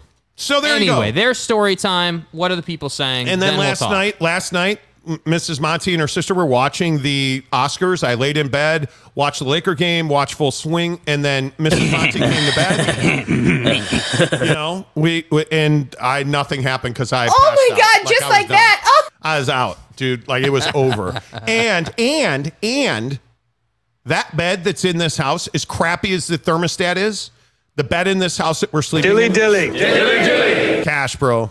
I don't know what kind of bed it is, but I'll take it. Okay. Because it was so comfortable. Uh, Jacob DeLambo, a member of the program, says your weekend almost sounds as fun as the banks. Yeah, seriously, dude. Dude, We're going to talk dude, about the that Banks. in the non-sports stories of the day coming up. J uh, uh, WJ Spangler says knowingly giving someone an incorrect McDonald's order is a crime in some states. I just dude. don't understand why. Because the thing is, I understand it. Having worked in food, I get it if you're like cranking. If you got like a, a, a drive through out the parking lot, like, and you're moving tickets, I get it. There was nobody there. Empty. Like, Empty. literally no one behind us, Empty. nobody in front of us, and you still messed And it up. you know what? We so we go grocery shopping today. Me, Jake, and my sister-in-law go grocery shopping today. And Jake's like, dude, he's telling me all the way through the store, I'm hungry. I'm hungry. dude. I'm There's hungry. only one And there's- answer, bro. There's a Jack in the parking lot. And so we're like, okay, let's go to the Jack in Box. We order the food. We're at the window. oh, yeah, this was weird, dude. I pay the lady and she's like, hey, can you back up? And she's literally got her arm out the window, like doing this. hey, can you back up? So And you're I'm like, to what? Yeah, you're backing up, and we're both the three of us are in Hank, and we're like, dude, like back What up to we doing? where? Like, what do you mean? I think I even said, where are we backing up to? so. Then you roll up, bat you. So you stop, put it back in drive, roll back up to the window. She closes the window, opens the window, hands us our food, and we leave. Yeah, and she's like, thank you. Like nothing happened, and I was like, dude, wh- What what's going on? But what does Mrs. Monty always say? This is why we don't eat out. Yeah, whatever, This dude. is- I'm but- having Jack in the Box when I go to different states, dude. And then what? But what did the girls make for dinner last night? that was incredible. Sweet potatoes, black beans, all kinds of vegetables, Mm-hmm. chips, guac, salsa. It was amazing. Yeah. It was amazing. It, it was absolutely amazing. Um, Jeff Watson says Big 12 had the most most in the dance at 70%. They did. Thanks for following the show. Uh, Marjara 1018. Love the show. I'm, I'm, I'm new. Great insight into Utah area sports. Just wondering if you guys cover uh, broader national landscape. Happy with your work. Thanks. Yeah, Uh, we do. yeah, we do. We do. 100%. We're pretty much a national show with a focus on the Big 12 and the Pac 12. Yeah, we're based in Salt Lake. Uh, right now, we're in Phoenix for spring training. First show in Phoenix. Um, but yeah, we talk about all. And by the way, if you just look through the channel, you can kind of see like the last month or so, you see a lot of Big 12. But if you keep going back, you'll see a lot of different stuff. A lot of NBA. Yeah. Yep. Uh, D'Anthony Saltmore says McDonald's is truck stops for truck stops and Walmart's. Truth. Yeah. Truth. I don't know why I ever go there. Utah Jizz says uh, I always check my bag during Yeah, driveaways for the window. The- and we should too. and, and you know what? You know what, Jizz? We should too. But you know why we didn't check the big uh, before we pulled away? Because we were in a pissy ass mood, not in the It mood was to sit at the window. It was six- like or we just- 7:15 in the I- I, just was like, okay, for once, can Buddy at the McDonald's window get the order right? I don't know. It is what it is. Larry Pilgrim says, I just tuned in. I'm getting McDonald's. Just tuned in and I'm getting McDonald's talk. Yeah, that's, well, I, I appreciate that you just tuned in and that you're very observant, Larry Pilgrim. Congratulations, my guy. It's been an hour and 15 minutes. We did the first hour on college football. yeah, you could go back to the beginning. Jeremy Callahan. Mon- Monty just showed amazing restraint. I, I was really proud of myself because I wasn't actually proud of myself. It's rather embarrassing, but I, I just think it is what it is. Your technique of throwing the sandwich out the window protected your ulnar collateral ligament, and that's what you should be proud, of. It did. I got of. over. I got the biscuit was in the back of my palm, so I got over it. Yeah. You should have seen the sinking motion You kept a good, you kept a good front side. It Yeah. splashed the puddle like it was great. It was pretty awesome. By the way, no biscuit landed inside of Hank. yeah, I and was by- I didn't even hit the window jam. Yeah, It was pretty awesome. Yeah. You know, it is what it is. Most missing items is always the. Oh, they never Facts. give you a straw. Facts. They never give you a straw, dude. McKinley Cutler says McDonald's will do when you're driving at 1 a.m. Yes, it will. yeah. Yes, it will. Uh, Mike M, sa- who's a member of the show, says Utah seems more compatible with t- Tim Hortons than Jack in the Box. We're getting Jack in the Box. Yeah. And, but now I'm in a point in my yes, yes. I'm in a point in my obesity where I'm pretty much over like eating fast food. Fat. Like when we showed up yesterday, the the sweet potato we had for dinner was the whole world. Yeah. like it was it was so good. It was so good. Uh, Tanner Plummer says Monty showing restraint. Uh, Jeremy, we're listening to the same story, right? I actually did show restraint. Nobody got injured It in, have the, been worse. in the meltdown. I, I will say it could have been worse. You know, uh, it could have been. Last one on this, bro. LMAO, your order McD's on your own. No one takes your order. For once, can they get the order right? Like it's not rocket science. It's admittedly they don't put cheese on the sausage and egg biscuit. Which they is don't. dumb in my opinion. But we've gotten to the point now where we say add cheese, Mm-hmm. sausage, biscuit with egg. Add cheese, you don't please. make a dry ass biscuit with a piece of sausage and no cheese. and where did you get no the egg. no egg? Yeah, that's like, the that's thing I don't get, like. dude. How do you leave the egg like the egg it? is standard. Stupid. Anyway, Stupid. Okay. The Monty Show every Yeah. day is presented by our good friends at The Advocates. TheAdvocates.com, the best injury attorneys in the business who were not needed when I melted down yesterday because nobody was in. Ooh, Marcus Epps has, has reached an agreement with the Raiders. Nice. Wow. Boy, dude, Tanner Plummer, your your Eagles are falling apart. Well, everyone knew that was going to happen. Wow. Wow, wow, wow. Bronco, uh, Broncos got uh, Chris uh, Manhertz, the tight end from the Jaguars. That's a huge get, though. Um, that is a huge get for the Raiders to get Marcus Epps. $12 million over two year, 8 million guaranteed. Wow, that's a big get. Dude, I'm telling you, today has been life changing in the NFL. Today has absolutely been life changing. If you get in an accident, it can be life changing. Make sure you get to theadvocates.com. You can chat with an attorney for free online 24 7 at theadvocates.com. And listen, if you've been in an accident or, you know, with all this crazy snow, uh, certainly for all of our listeners in, in Utah, Idaho, Montana, right here in Arizona, if you've been in an Wyoming. accident, Wyoming, if you've been in an accident during the winter, if you've been thinking, hey, do I need an attorney? Hey, we saw that story where the guy got knocked off his bike. The guy slid in a snowstorm and hit a dude on his bicycle because he was driving too fast. You didn't deserve to be in that accident. You didn't deserve to get hit by the guy driving too fast or reading his phone or whatever he was doing besides paying attention to the road, but you do deserve somebody to fight for you. That's why you trust the advocates, the best in the business, theadvocates.com. Chat with an attorney free online. And by the way, you never pay the advocates until they win your case. No consultation fees, no retainers, theadvocates.com. I think the biggest story in sports today, certainly uh, NFL free agency. Dudes, I, I, I, I am amazed. I am absolutely amazed at how much business is getting done between the Raiders and the San Francisco 49ers. I think if you're a 49er fan, today is a fantastic day. Um, I mean, obviously, you lose McGlinchey. That's a big deal. There's no way to there's no way to spin the fact that McGlinchey went to Denver, uh, who also, by the way, clearly put value and cash into the offensive line to try and bolster Russell Wilson. They signed Mike McGlinchey from the 49ers, big loss. But you look at the moves that the 49ers made today, even, even if you look at Sam Darnold, the quarterback from Carolina, going across the country to San Francisco, I, I think that's a really solid move.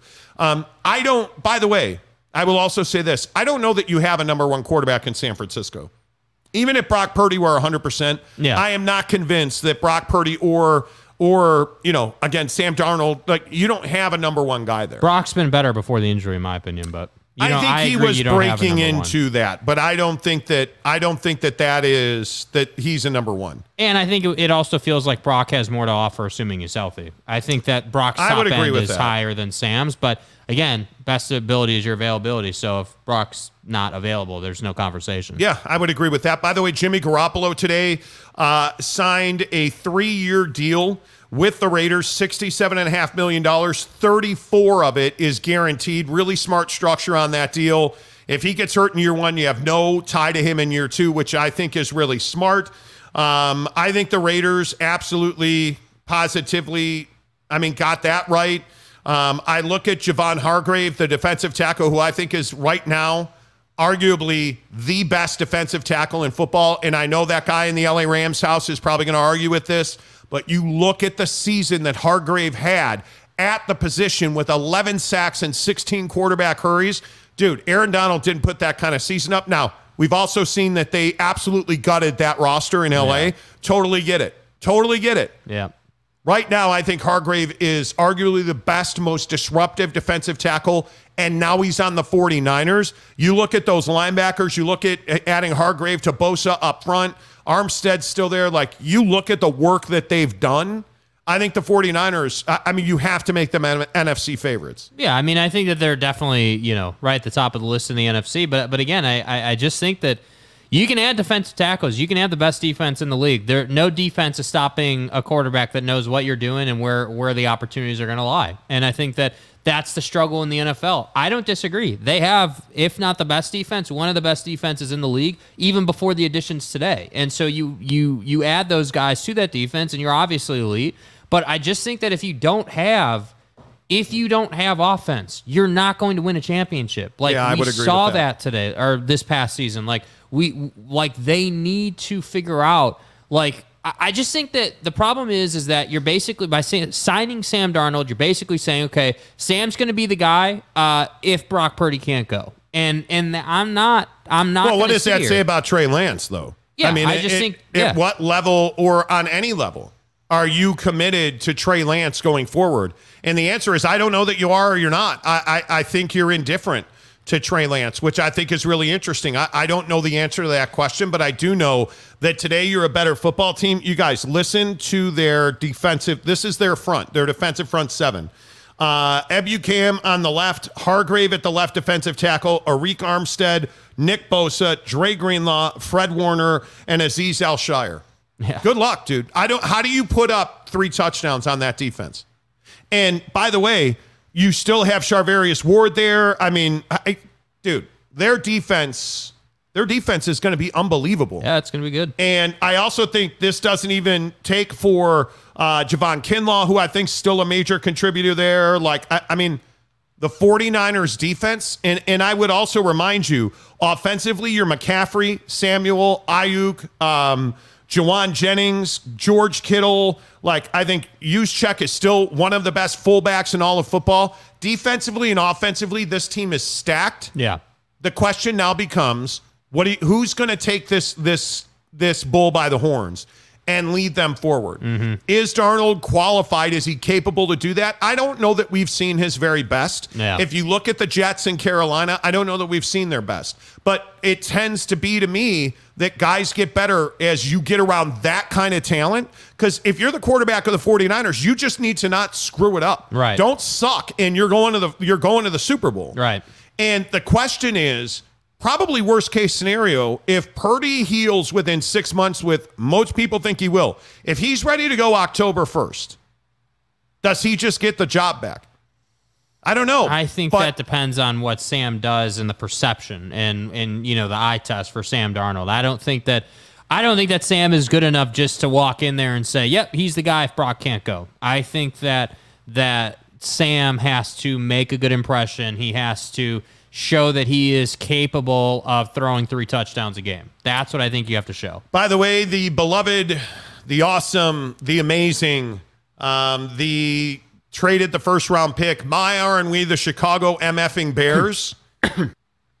Tremaine Edwards and TJ Edwards, uh, Tremaine Edmunds and TJ Edwards added to the defensive front today. This tells me that they are not going to draft an edge rusher.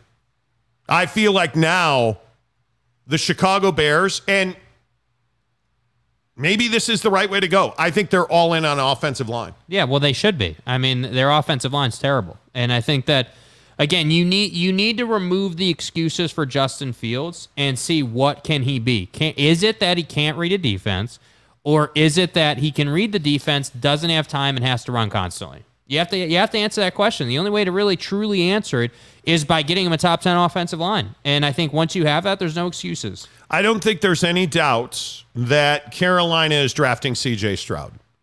I think they're taking him number one. There's no doubt about that. I think Bryce Young's going number two. But if you get down to number to number six, and you see that Tyree Wilson goes to from Texas Tech goes to the Detroit Lions, the Yeah. Raiders at seven are going quarterback. And if they go with the banana eating fool and and Will Levis, which most people you realize Will Levis, what who hurt you, Will Levis, that you don't take the banana peel off before you eat the banana? Dude is weird. Who I- hurt you, weird. sir? That you are terrified of milk? The sight of milk terrifies Will Levis. Not Detroit Um, or Las Vegas. you um, go ahead and you draft Will Levis. Um, it's fine. I'm good. What what does he do at home? I don't want to know. You know then that Myles Murphy from Clemson probably goes to Atlanta. And then the Bears at nine, I think it's Paris Johnson, the the the Ohio State left tackle, mm-hmm. who has played, by the way, guard and tackle in college. Because at that point, the other question I have is I've been looking at a ton of mock drafts today. Why is Nolan Smith falling down the board? Somebody needs to help me understand this because I see the Colts drafting a quarterback at four. Most people think it's Anthony Richardson. I see the Arizona Cardinals taking Will Anderson at at uh, at three. And then Seattle, I don't know why Seattle is going to take Jalen Carter instead of Nolan Smith. Because there's a lot of people. That's what I mean about the NFL, dude. Like they literally don't care what you do off the field. It just, I mean, literally, like everything from, you know, you know, racing someone and they end up dying to beating women in front of your kid to like, yeah, like literally every like your owner getting getting caught in a rub and tug joint. Like, dude, like anything you want to do, you can do as long as you perform on the field. Yeah, I don't know. I don't know what you how you explain Nolan Smith plummeting after what he did at the combine. He must have said something to somebody about something, Something. in one of his interviews. Yeah. I don't know. Like his Rorschach test. You know what a Rorschach test is? Mm. Where they show you like an ink blot and you have to make sure you don't tell them it looks like a vagina or you know like your cousin's neighbor's sister or something crazy. Right. If you're like, oh yeah, that looks like a dragon, I'm fine. They're like, all right, cool, we'll draft you. If you say, hey man, um, that looks like that girl sitting over there. They're like, okay, good. Nice to meet you, Nolan. Have a good day.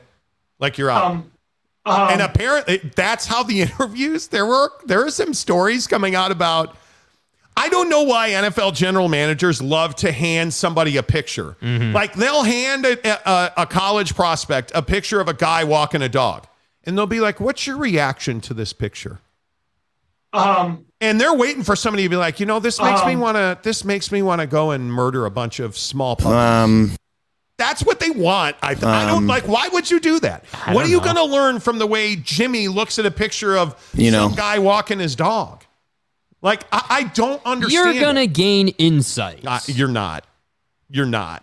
You're not. Uh, Gumby, extra regular, a member of the program. No word on uh, the AA Ron yet. No, no. And again, I I hesitate to play the the ayahuasca trip because I just think if we play the ayahuasca soundbite again, people are going to start talking about moments where they crap themselves. Yeah. And it's not something that I want to relive. But you know what? I'll relive my pain for you guys. You know, I think there's so many uh, myths and rumors about it. The the fear around it is you're going to shit yourself. It's just a big throw up fest. It's you know all these Both not completely untrue. right, but all these. The, but the negative framework Sure. of it is that that is the experience, not the deep and meaningful. Okay, wait a minute. The negative framework, Aaron, you just said somebody crap themselves and throws up all over the place. And the guy's like, that's So not what are you untrue. talking about, man? Yeah, he's like, that's not untrue. And Aaron's like, yeah, no, that's not untrue. But the negative framework around ayahuasca. So wait, I'm going to throw up and then I'm going to shit myself. But I should want to ingest ayahuasca. It's internal. Right? I should want to drink it because, again, they don't smoke it like peyote. See what I did there? Anyway, the point is, why would you take this stuff? And Aaron's answer is because they want to. I wanted to learn about loving myself. get the fuck out! No, bro. No, bro. I'm not about that. I'm not. You can't tell me that when you're hallucinating, and you've got it coming out of both ends, that you find Wait, some way to like self love yourself. You've got it coming out of both ends. But I'm serious. You're throwing up, you're pooping yourself, so you're probably naked, and you're hallucinating. Like, are you are you chained to a pipe in some somebody's like hut? Bro, like I, how are you I, not I don't, dude. uh, this is what I mean about this guy. Like, what are we doing, and bro? then, then to hear him say to describe his two days in darkness. You're Aaron fucking Rodgers. First of all, it was only two days. What happened to the week of darkness? yeah, I thought it was four days, bud. Would you get soft on me? In those two days, I was enlightened about self love. Yeah, because all you did was sit there and strengthen your forearm, dude. It's not Because you're you're locked in a hole. He was locked in. They dug a hole in the ground. They put a roof on it and called it a hut. Once a day. Once a day, Jimmy the Enlightener, who owns this place, will come around and leave you food and be like, "Hey, Aaron, have you made a decision about the Jets?" Fat! And he says no. And he's like, all right, 24 hours in the hole, bro. And then you go back in there and you strengthen your forearm. And then in the dark, you're hallucinating about whatever. And we're going to call that Having self fun is love. the name of the game. And maybe I'm just the a hole who won't open my mind up to this stuff. Yeah, but I'm going to need you to open your mind but and let's really just take get it let's get right. I don't need to sit in the dark for four days to figure out I want my fifty nine million dollars that I'm currently guaranteed. Suckmyass.com. I'm getting my fifty nine million dollars. If I gotta poop and vomit all over myself, I'll do it for fifty nine million dollars. Hey, you need me to crap myself fully dressed? Give me fifty nine million dollars first, then I will. I mean, down my leg, no problem. Let's go. Like I'm good. That's fucking interesting, man. It's dude, you're playing I thought you just said you crap down your leg. for fifty nine million Keep it dollars. real. I will not change the sheets, dude. Bro. Who's calling you? I don't know. Spam call. I will not change the sheets for a week after if you give me fifty nine million dollars. Call me crazy. Tell me it- what are the, I'm telling put a percentage on him walking away from fifty nine million dollars. Zero. Zero. Zero, bro. So what are we waiting for? Zero. What? It, the, let me get this right. The Packers hate you so much that they're going to trade you. So let's just get on with it. Yeah. Why are we going to Brett Favre this thing? You fucking donkey. Just get on with it. Yeah, you don't need to go like crapping yourself and vomiting everywhere to learn that the Packers hate you and nobody loves you but yourself. And congratulations if you can't love yourself. Maybe Who you can should go love? back to Milos Kunis. Oh my God. Don't. He didn't date Mila Kunis. Do not ruin Mila Kunis for me. Hey guys. She's already with Yeah, he what's did. his name? No, he did not. Yeah, I thought he did. No, do not ruin Mila. If dude, if he dated Mila Kunis, I will. that would be really disappointing. Yeah, dude. Because then, hmm, this is what I always say about Britney Spears. Kevin Federline, I know the customer at the store. I'm no longer shopping there. Makes me want to puke. If Aaron Rodgers shopped at Mila Kunis' store, I'm out. I'm out. This is a code 10 abort. I don't know what's going on on this show today, but every time we bring up Aaron Rodgers, dude, you know. Anyway, Chris P says every single person I know that's done ayahuasca. That means when you say every single person, that makes me think it's like half a dozen. Yeah, I mean, how many are we How many talking people about? do here? you know that have yeah, done what- What ayahuasca? is the sample size? That has done ayahuasca comes out uh, the other side exactly like Aaron Rodgers. So they grow a ponytail and they hate their family. Is that what happens? Is that what happens? But no one's going to disrespect me. It's pro- my dislike of Aaron Rodgers is I mean, probably I just don't unhealthy. know how you like the guy. What is there to like? Buddy wants to be in the middle of everything. So, okay, great. You have to chill at a darkness retreat in the same hut with one of two guys, Luka Doncic or Aaron Rodgers. Oh, Luca for sure. Really? Yeah, because you know Luca's soft. You know Luca's going to leave that thing in like three hours. Dude. My name is Luca. Not to mention, Buddy lives on the second floor, so he's never doing the underground version. Vernon Sheldon Witter says, I'm a psych nurse. Please don't tell me that. I'm a psych nurse. Please don't tell me that. Tell you what? Tell you what. Uh, Gumby uh, extra regular. When the A Aaron emerged, did he see his shadow? I do believe Dude, he I- did.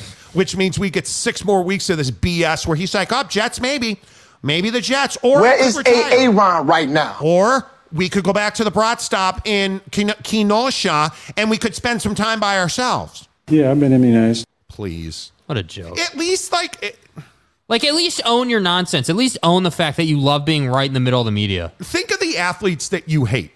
Like, and it's not personal except with Aaron Rodgers. But if you think of the athletes you hate, it's guys like Luka Doncic. It's guys like Aaron Rodgers. It was at one time Tiger Woods. My name is Luca. Most of the guys you've hated, they've like remade themselves. Tiger Woods, you know, like nobody liked what he did to his wife or what she did to his face after he took Ambien. But then he, yeah, but then he gets in a terrible car wreck, almost loses his leg. Charlie looks just like him. Now you're rooting for him to win the Masters again. Razzle right? dazzle! Like we've turned this around. Aaron Rodgers at every single term becomes more and more and more of a dick. Yeah, like I hate that guy. Oh, You're a I'm gonna go sit in a hut for like five years now and think That about guy's definitely a douche. Mila's Kunis. Let's see. You Let need me- to look me- that up because if he dated Mila Kunis, I'm going to be in a bad mood for like a year. Yeah, I'm almost certain he did. no, she's dude. with what's his name? No, but Um, Ashton Kutcher, Mister. I don't take a shower or wear deodorant. My armpits are hairy.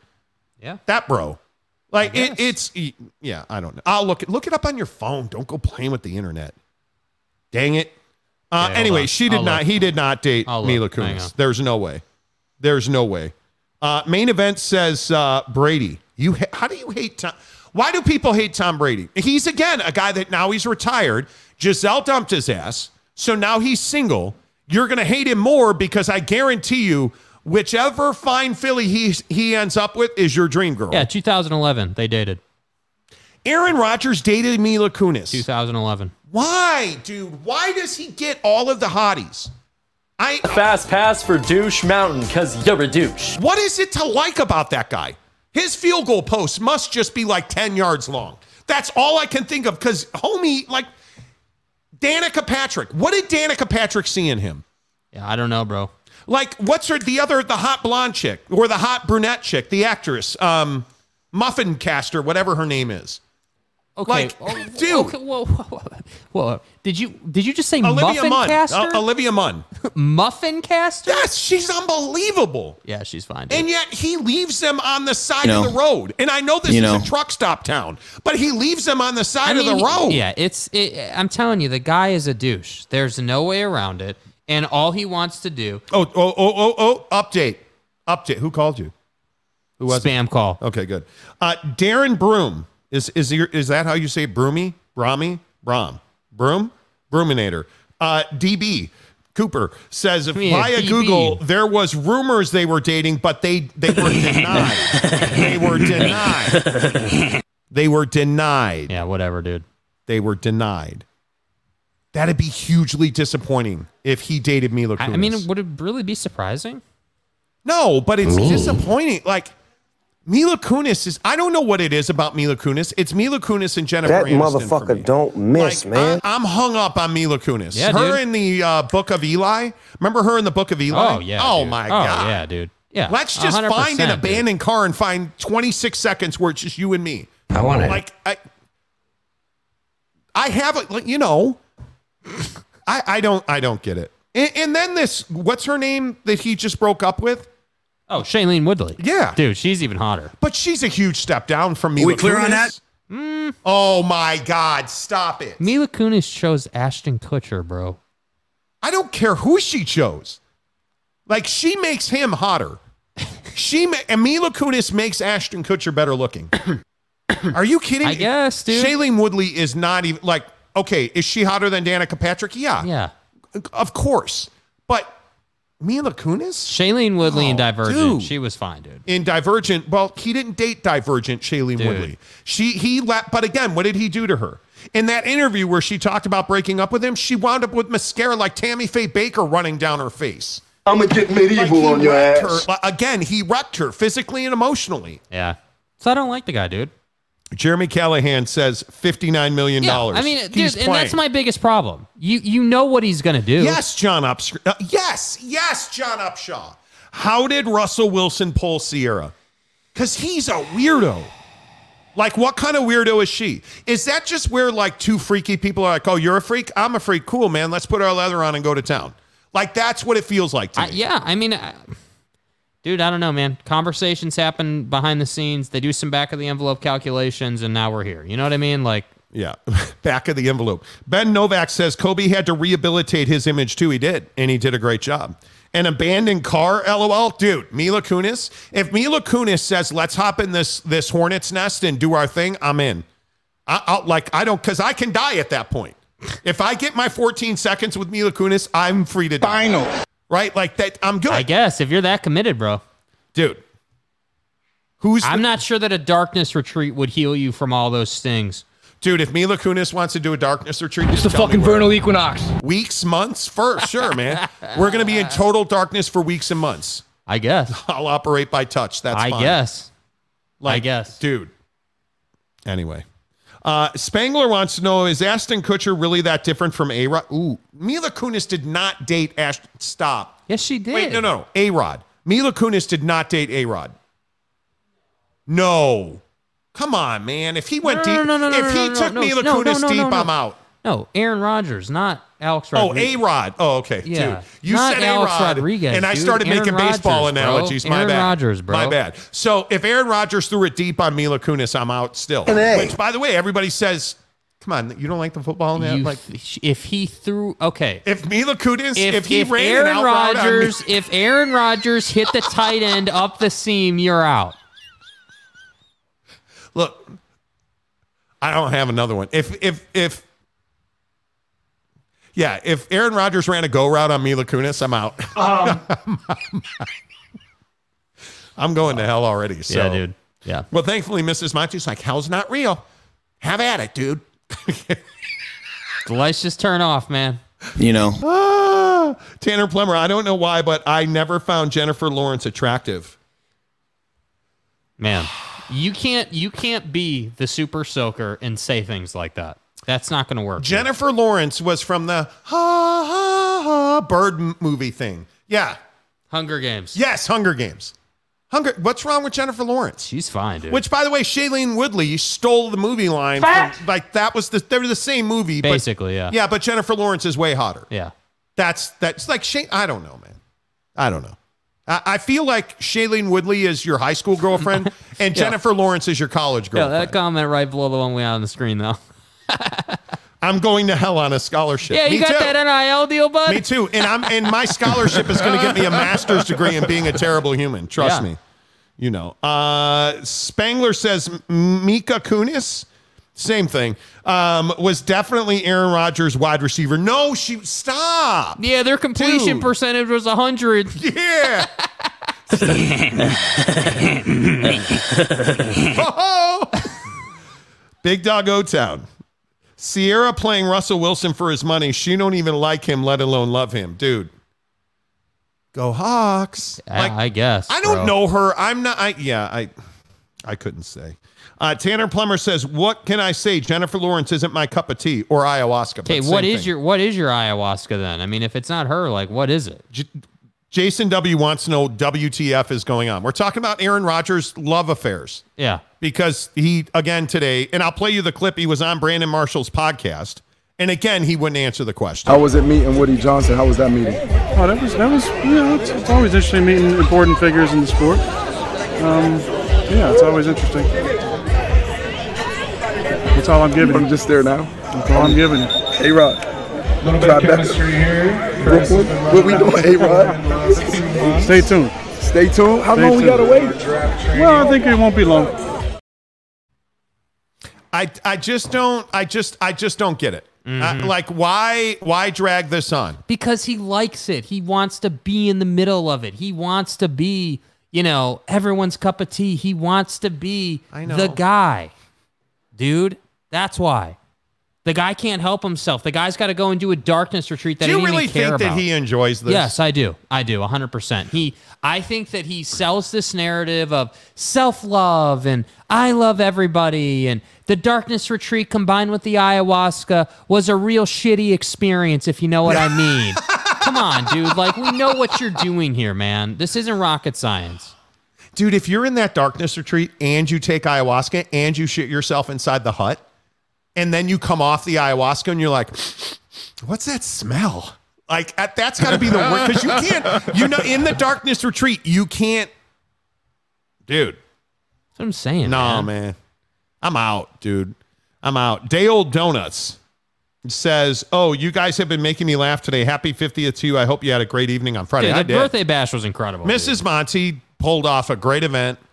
Um, she was by herself in that room with you hooligans for like 40 minutes because I was on the ice sweating like extensively. Um, but it was a lot of fun. You know what my favorite part of it was? When everybody left and I got to go home. Uh, no, I'm kidding. My favorite part of it was like Mrs. Monty had everybody sing happy birthday. That was so much fun. Yeah. That was to see Max Tooley and Brant Kuithe and all of our listeners and Mrs. Monty and Jake wouldn't sing happy birthday because he doesn't sing in public, but it was a lot Can of fun. do something for me? Come on, 21. Uh, but it was a lot of fun. That, that everybody singing happy birthday was great. I thought the cake turned out really good. The, The miniature golf golf, was the a miniature smash. golf was a was a hit. The Yeah. PXG guy with the fit, he fitted me with a putter and I kicked the crap out of Mrs. Monty in mini golf. I think I beat her like 56 to nothing. Like shut her out. I had every hole I hit was a hole in one. Full swing. That's not true.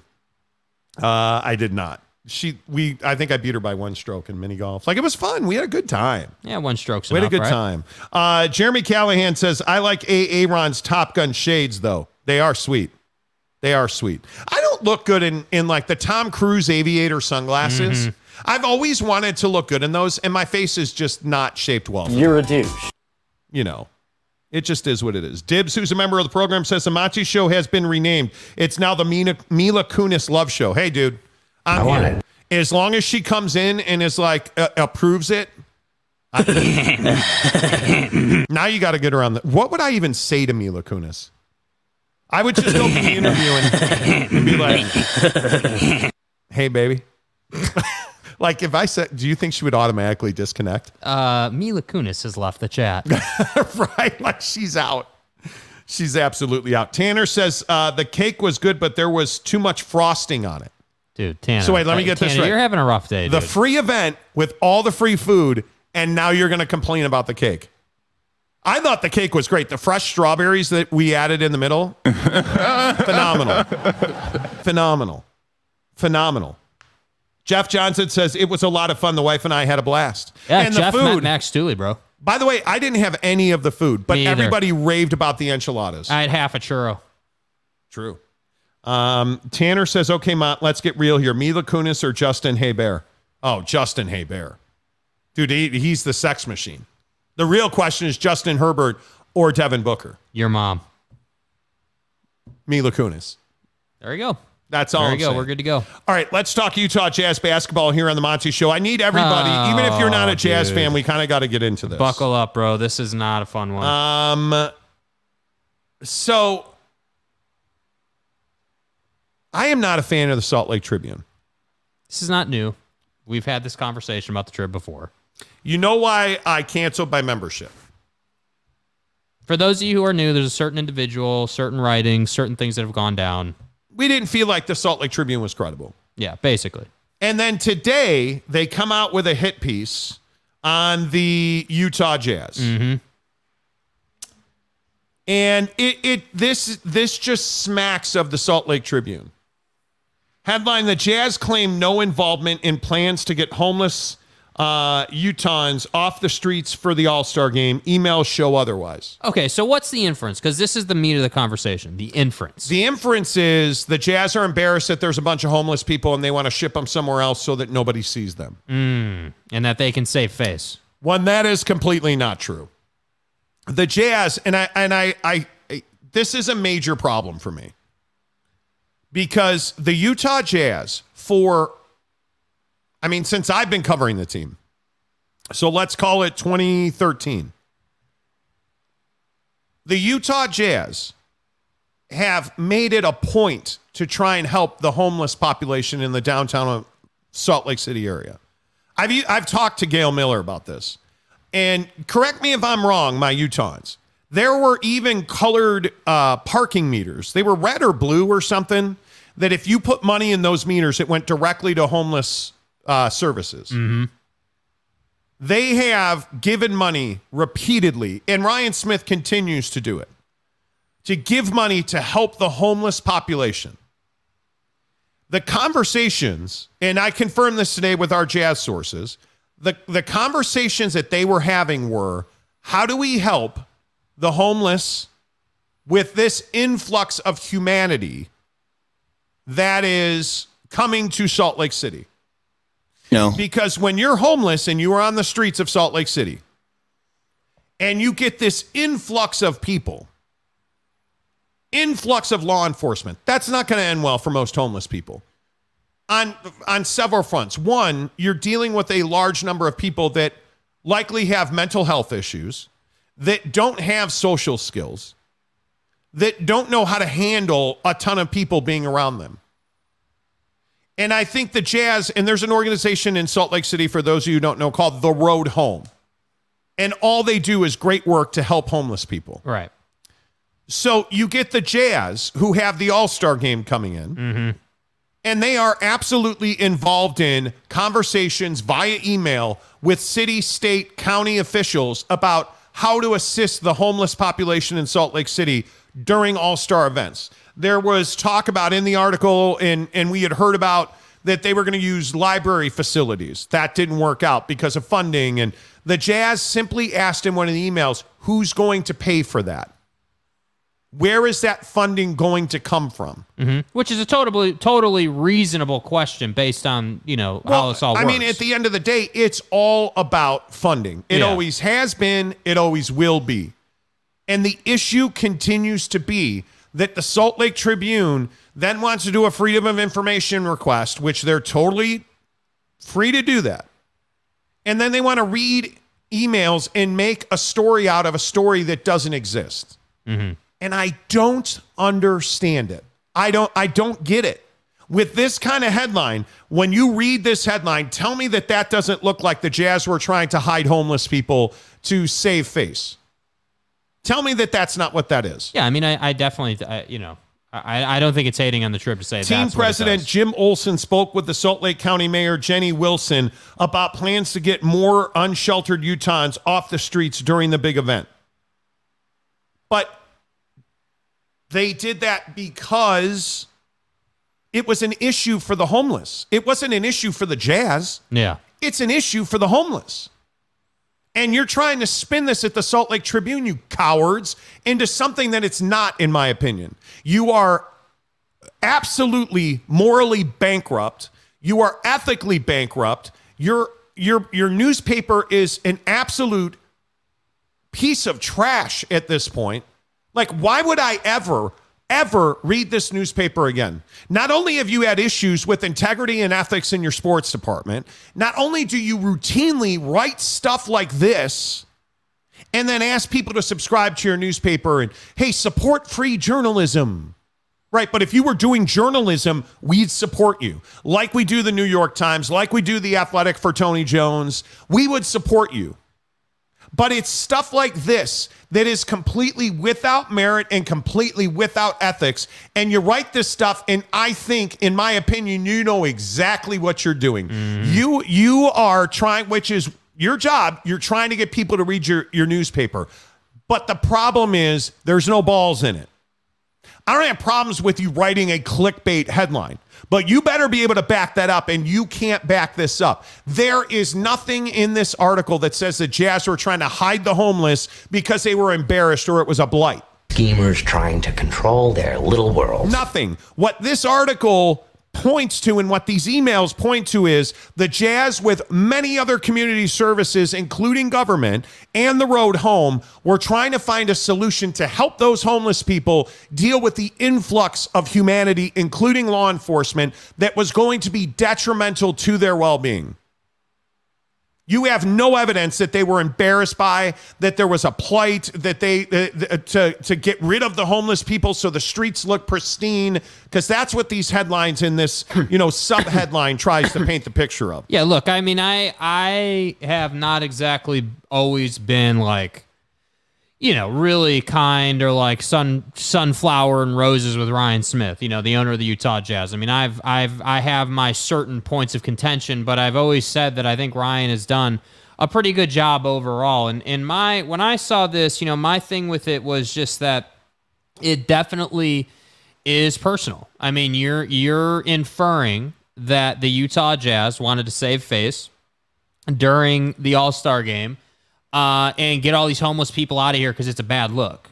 When in reality, that's not really what happened. And I think, you know, everyone everyone always wants to say, "Oh, well, the YouTube hacks and these guys don't have sources and these guys don't know anything and and and you know, like you guys just don't like the Jazz." And it's like, no, dude, like it doesn't have any any. It's not personal like that with us. Like if if like I'd be like if this was true, if there was any meat to this story or any balls to this story, yeah, I'd have a real problem with this. If you said to me, "Hey, the Jazz wanted to move out a bunch of homeless people because you know it's a bad look for the All Star game, and they don't want to they don't want to be embarrassed by it," you know, but you know the three years prior to the All Star game or the two years prior to it that Ryan Smith had owned the team, he didn't give a damn about the homeless people. Then we would have a problem.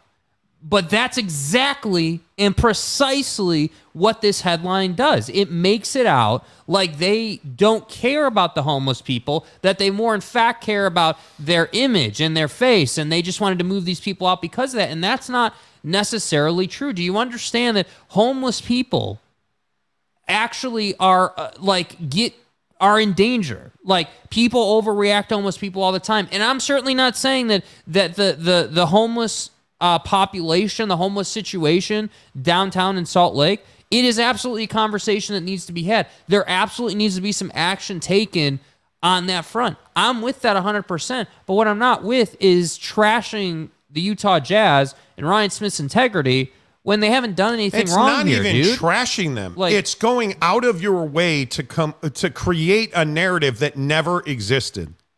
It is going out of your way to try and damage an organization in the Utah Jazz, especially since Ryan Smith took over, that is doing so much for the community, whether that is underprivileged scholarships or helping the homeless or working in the community or what whatever you want to point to, because they do a number of great things for our community. Mm-hmm. What is the point of this piece?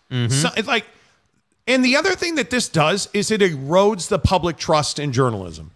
It makes it more difficult in an era where we are already struggling to believe what is written and what is said. You get stuff like this out of the Salt Lake Tribune, who's supposed to be a bastion of journalism in our community, not owned by the church, like supposedly independent, and then you get trash like this. And I am just shocked by it. Mm-hmm. I'm absolutely shocked by it. And that Andy Larsen, the beat writer for the Jazz, retweeted this. It- it is exactly what's wrong with the Salt Lake Tribune. And here I'm asking you not to support them. I, I- I think it's I think it's just terrible for our community. And I think you know the other thing that I would just point out here, and and and again, like we've had our our, you know, you want to call it run-ins or whatever with Andy Larsen. Like I think the other layer to this that's really interesting is that you know this piece gets written, then Andy tweets it, and then Andy creates a thread on the Utah Jazz and Ryan Smith, which is what kind of made me feel like it was personal with Ryan because you see what he did here. He does the homeless story. He tweets that first. Then in the next one, he he he tweets a Ryan Smith story about abortion and and what Ryan talked about with that. Then he retweets another story about how like Ryan sold his 10% ownership shares in Qualtrics for 12 billion dollars. So what's the inference? The inference is that Ryan Smith cares about abortion, doesn't care about homeless people. And by the way, he just made $12 billion off selling his shares of Qualtrics, which makes the homeless thing even worse in it by inference. That's what I was like, okay, hey, if he hadn't done that, then maybe it's not personal with Ryan Smith, and maybe that's just a story, maybe that's just a one-off thing. But when you when you see, because in journalism, especially in the newspaper industry now, Twitter's super important for those for those folks in that industry, right? Because Twitter is how information gets shared. It's how you keep your readers involved. Like That's it's how like it's how you get your medium out. And I don't have an issue with that. But I just felt like there was this picture painted of, hey, this guy Ryan Smith, who who you know by some accounts lost an absolute assload of money on the All Star game because they had to renovate the building. Like you understand that, hey, the All Star game is this huge pageantry. So your building has to be able to accommodate that. Your building has to be able to do certain things to be able to execute the All Star game at the highest level it can possibly be executed at by NBA mandate. The NBA doesn't really give you a choice. So not only did Ryan um, put hundreds of millions of dollars into renovating the building, for the All Star game. You're talking about paying fees to the Post Malones of the world, the Travis Scotts of the world, like all all this stuff. Like you're putting out all this money to basically create this this weekend experience for the All Star game.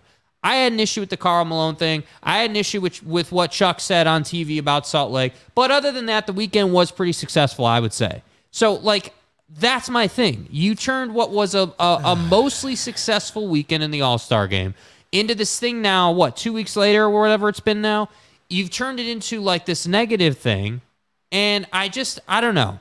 I guess I don't understand. I don't understand why we have to do this. They lost. I think people uh, automatically assume, automatically assume that the Jazz, you know, they just are trying to hide the homeless people.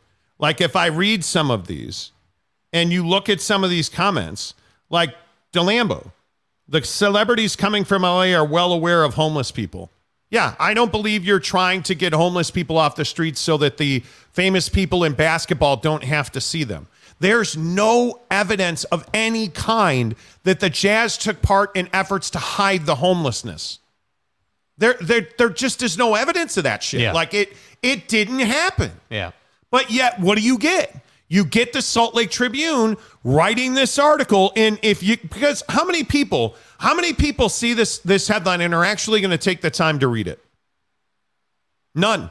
Because look at it. The Jazz claim no involvement in plans to get homeless Utahns off the streets for the All Star game. Emails show otherwise. Team President Jim Olson spoke with Salt Lake County Mayor Jenny Wilson about plans to get more unsheltered Utahns off the streets during the big event. So all that says, that's what they wrote. All that says is, oh, well, they're embarrassed. It's the blight. Oh man, it's a black eye. Congratulations, but that's bullshit. Does it go on to tell you that a lot of those emails and the gist of those emails were the in, the negative impact the influx of humans would have on the homelessness? Does it does it go on to talk about the mental health? Does it go on to talk about how law enforcement and people being around that aren't normally around impacts the homeless in in Salt Lake City? Mm-hmm. Does it go on to talk about how there was a a, a plan that I thought was a good plan that used library facilities or no, it doesn't.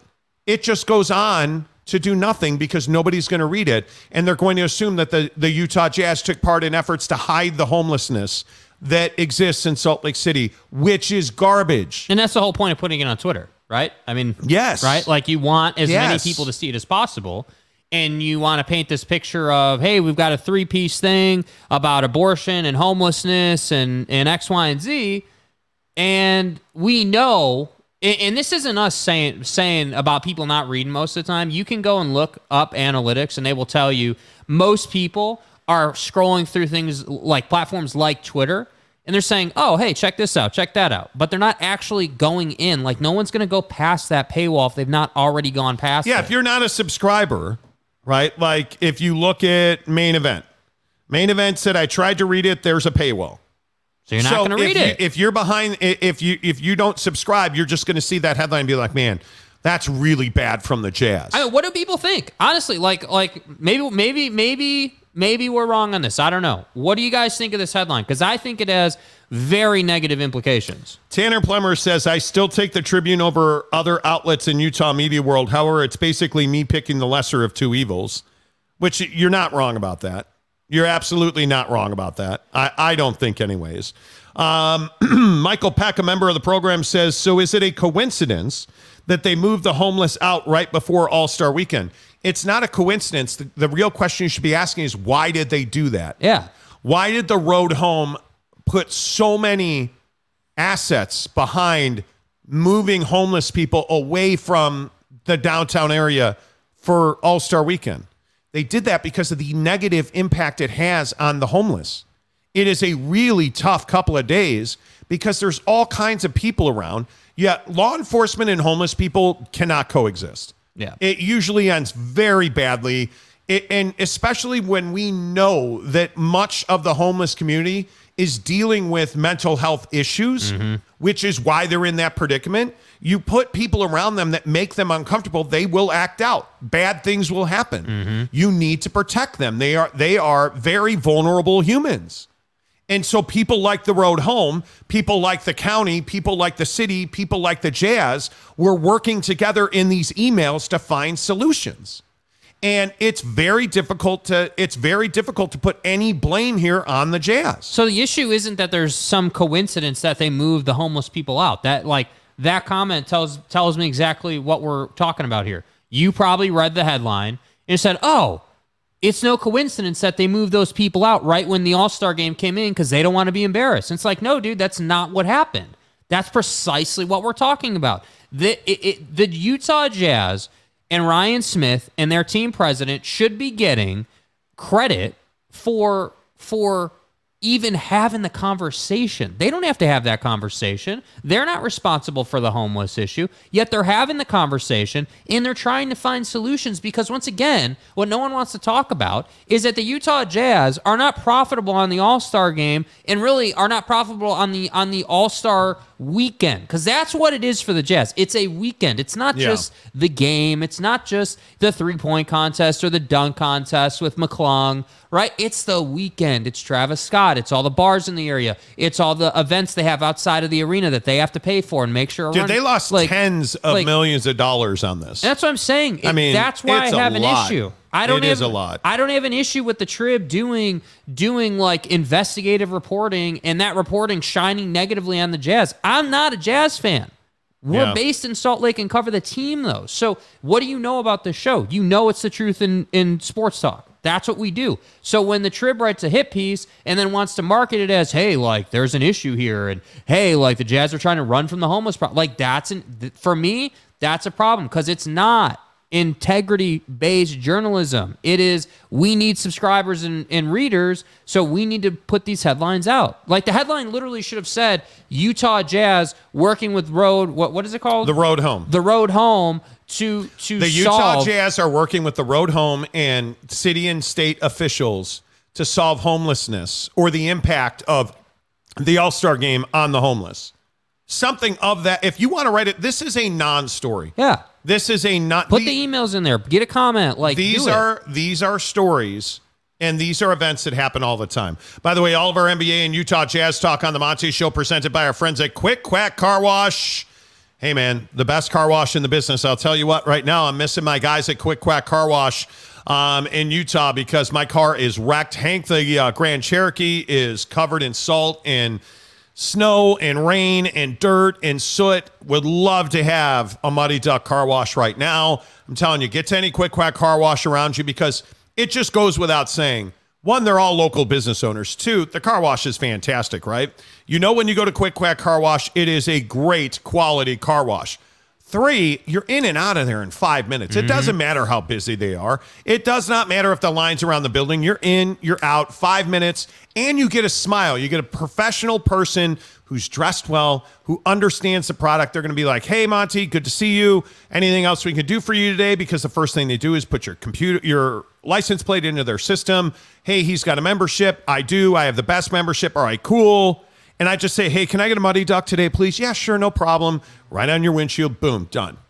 Oh, by the way, the vacuums are free. Oh, by the way, the, the damp towels are free. It's just a really good experience at Quick Quack Car Wash. Make sure you tell them you heard about it on the Monty Show. Um, couple more comments on this. By the way, the Jazz uh, tip off here in about what 30 minutes or so, I guess.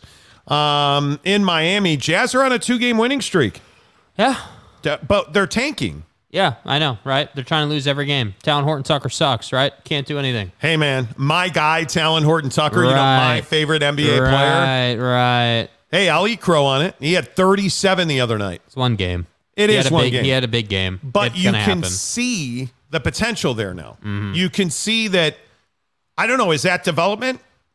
Could be. I, mean, you're he- playing dude, a really okay. bad Charlotte team. I think he had a big night. The ball was going in the hole a lot. Like if you've ever played basketball, you know that feeling when when when you are shooting it you're like, "Yep, feels good tonight. That thing's going in. It's pure. I feel good. Don't have to think twice." Everyone has those nights. And and so I'm not going to sit here and overreact and say this guy's capable of 27, 28 a game. I think this guy could be a 15 to 18 point a night guy. I think he can be that. I think he can be, you know, six, seven dimes a night. I think he can be that. And what does that look like? That looks like a six man. That's what I think he should be in this league. Bring him what he is. He should be this team's next JC role player guy.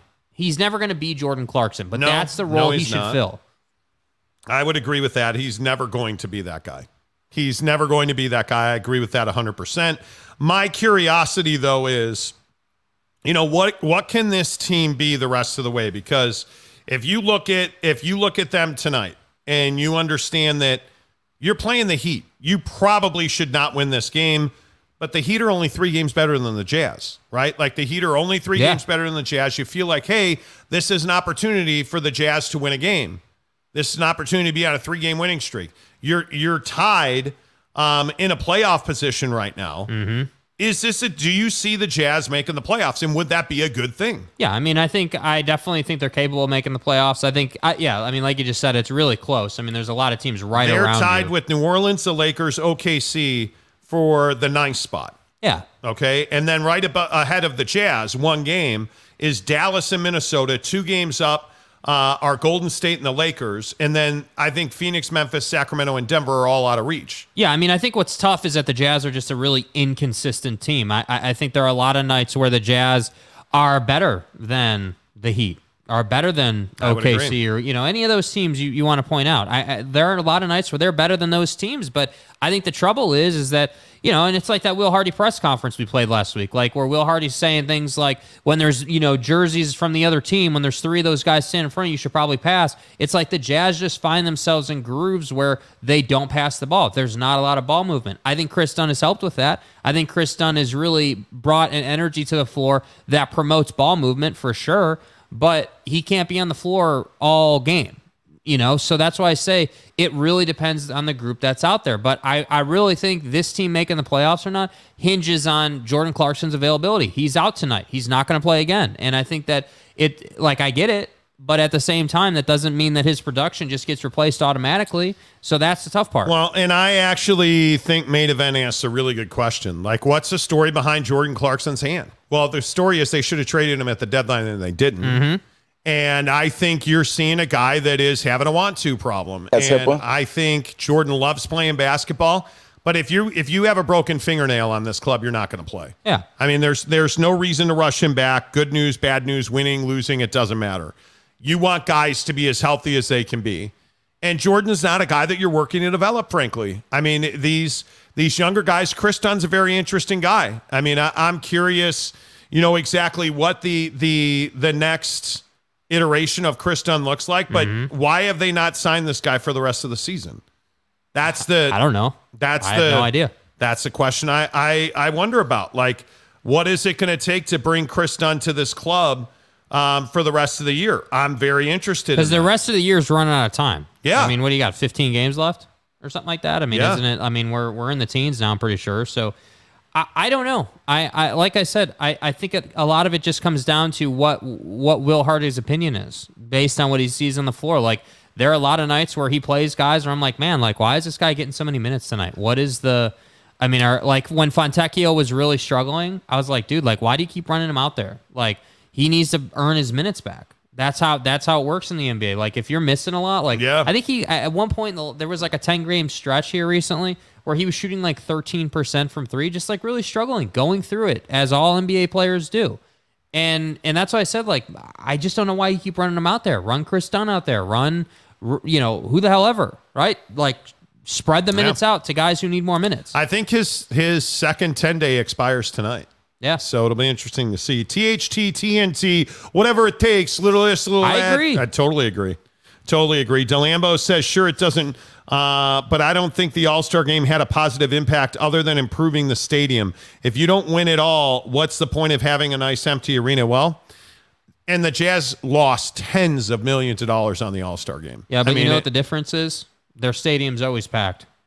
well, it is. I, I don't disagree with that. Doesn't that. matter if the team sucks, fans still show out. Drew Money, who's a member of the show, says it's good to have a winning culture, but I'd rather have a chance in the lottery than in this next draft. Um, you know, I think they're gonna they have the assets to do whatever they want in the draft. I mean, if they don't have, let's say they want a VW, they could trade up to get into that spot. I mean, they have an enormity, enormity of assets, whether it's picks, players, And I don't think people cap. understand that. I mean, yeah, they don't have Yeah. to do anything. Uh, honest to goodness. CJ Vance, a member of the program. The Salt Lake Tribune story is a perfect example of why it's hard to trust traditional media anymore. They create narratives that aren't there. That's the problem. You're trying to create the news instead of reporting on it. Mm-hmm. And I, I, I just think it's a nothing burger. I really do think it's a nothing burger. Um, Jeff Johnson says Trevor Bauer to play in Japan. This I'm glad Yeah. you brought this up, Geoff. Do you guys remember the Trevor Bauer story? So Trevor Bauer gets hooked up with a San Diego Padre fan. They have, I don't know, what's the right way to say this? Cover your ears if you're young. they have rough, violent sex multiple times. Yeah. She goes to the cops. He pulls their text messages. Like it gets nasty. They go through court. She eventually gets laughed out of court. no charges filed. Major League Baseball suspends him for years. Right. Appeals. The suspension gets shortened. Mm, he gets reinstated. The Dodgers cut him. Nobody will sign him. Yeah. So today he announced that he's going to play in the uh, NPB in uh, Japan. Four million bucks. And yet Mike Clevinger is allowed to pitch for the Chicago White Sox. Who, by the way, what's the oddity in that? I believe Mike Clevinger and this woman had encounters, and Clevinger and Bauer are very good friends. Mm-hmm. Having said that, what's happening with Trevor Bauer is, I think, exactly what's happening with just uh, uh, Lamar Jackson. I don't think anybody will sign Lamar to a long deal because it would hurt the Ravens and hurt the league. I think Major League Baseball made it known that Trevor Bauer is not to play baseball until that suspension's been served. Whether that is a free agent or whether that is in Japan or Mexico, they don't care. You are not to sign Trevor Bauer. And I, I truly believe that's what's happened to Trevor Bauer. And I think it's tragic and I think it's wrong because Trevor Bauer, regardless of your opinions about what he likes to do in the bedroom, Trevor Bauer did nothing that should morally, ethically, or criminally keep him from playing the game. Agreed. You don't have to like what he did. You don't have to agree what he did. You don't have to think that that's the way you treat women. He did nothing morally, ethically, or criminally wrong. Mm-hmm. So says a judge, by the way. So says the text messages. So says an arbitrator, by the way. So why is he not playing in baseball? Because baseball doesn't want that on their books. Mm-hmm. And I think it is a crime. It is absolutely a crime what is happening to Trevor Bauer. Yeah. I, It's- it's and I also think it's a shot over the bow to any successful dude. Dude. I mean, you can't do that stuff. But you this just is can't. but this is why I say Trevor Bauer had sex with a San Diego Padre fan. with all due respect, until we found out about all of the craziness. Mm-hmm. I'm just asking, Trevor, how, how did you think that was going to work out? Internal. How did you think that was going to work out, bro? Because I'm telling you now, it was never going to work out well. Mm-hmm. It was never going to work out well. I just, I don't know what Yeah. you were thinking. And I, I look at situations like Trevor Bauer. Trevor Bauer has to own a significant amount of what happened in this situation. And I'll say the same thing about Brittney Griner in Russia, as we've talked about at length on the show. Like when you're an adult and you make a decision, you better be willing to live with that decision. Um, right? um, Like, I mean, you Yeah. just better be willing to live with that. Yeah, I, I agree with you for the most part. I I you know I I definitely think you know Major League Baseball, NFL, you know even the NBA. I mean, you, you look at what goes on, and you can't tell me the owners don't get together and say, hey, yeah, we're not. This dude's not doing this. We're not. He's not playing again. And I, I think I've I've said not to keep patting myself on the back about how amazing I am, but I think I said this long before they ever even suspended him. He was never going to play again. I don't think he'll ever pitch another inning in Major League Baseball. I just don't. Yeah. I don't think Trevor Trevor Bauer was a pain in the ass to begin with. Enormously talented guy, It's the Kaepernick situation, dude. but he was an he was a significant pain in the ass. Yeah. which is why he bounced around so much. And Yep. now I'm hoping it changed him. I'm hoping it changed him. I wish him nothing but the best. But here's another guy that got caught in sex and it ruined his career. Point at Bill Clinton, point at Donald Trump, point at I mean, all we're, these we're dudes. good. We're good with racism, but when it comes to sex, we're not but look it. at this Stormy Daniels indictment. Yeah. Look at this situation with Donald Trump. Donald Trump's not going to get in trouble for a number of other things in business. They're trying to get him for paying off Stormy Daniels. So it was the sex you had that you now deny. You say you were extorted. yeah. You're Donald Trump. You're one of the richest men in the world at one point. What are you doing with a porn star? You're Bob Kraft. What are you, doing? You doing? know what he's doing. You're Bob Kraft. What are you doing in a rub and tug joint? Yeah. Like you, you're Trevor Bauer. You're making tens of millions of dollars a year playing for the LA Dodgers. You're one of their best pitchers. What are you doing having sex and freaky sex with a San Diego Padre fan at your house in Pasadena? Yeah, I mean, I think that What are you doing? I mean, this all comes down to guys just think that they're not going to get in trouble, and and you know, like Yeah. again, I mean, uh, you know, again, not to not to go back to the jaw thing, but it's the same thing. I mean, you you are Mr. Tough Guy until you, the pow, you know, until Powerade pulls their commercials, until By the way, yeah, did you guys see that today in, Yeah. a, in another text I sent you that you ignored? Ja Morant uh, and Powerade are on hold. Powerade has not released Yeah. their campaign. They have not started their campaign with Ja Morant. So let me get this right, Ja. Again, sex. You had to go to the strip club. And now has everybody seen the pictures of Ja Morant in the strip club? Oh, it's everything you think a strip club should be. Chicks, thongs on your face. Like it's everything you probably want mm-hmm. as a dude. And then you pulled out a gun and now Powerade's like, yeah, it's not really the nasty chick in the thong that's riding your face I'm so worried about. It's the gun that you had. Yeah, we'll talk in a few weeks. Good Yeah. luck, kid. And I think the problem is is that it wasn't even the gun; it was the Instagram live. If he never goes live, none of this is even a thing. That's the problem. They think that Look- they can share it with the world. But look at all these dudes. Mm-hmm. who fall at the feet of sex. Yeah. I'm telling you. Yeah, this isn't new. Pornography is the great destroyer of men. Mm-hmm. The culture of sex with young people in this country, the readily available pornography on your phone when you're a young kid. I'm telling you, it creates these situations. Uh, Yeah. it, it just, it just, Jeremy Callahan, that is not funny.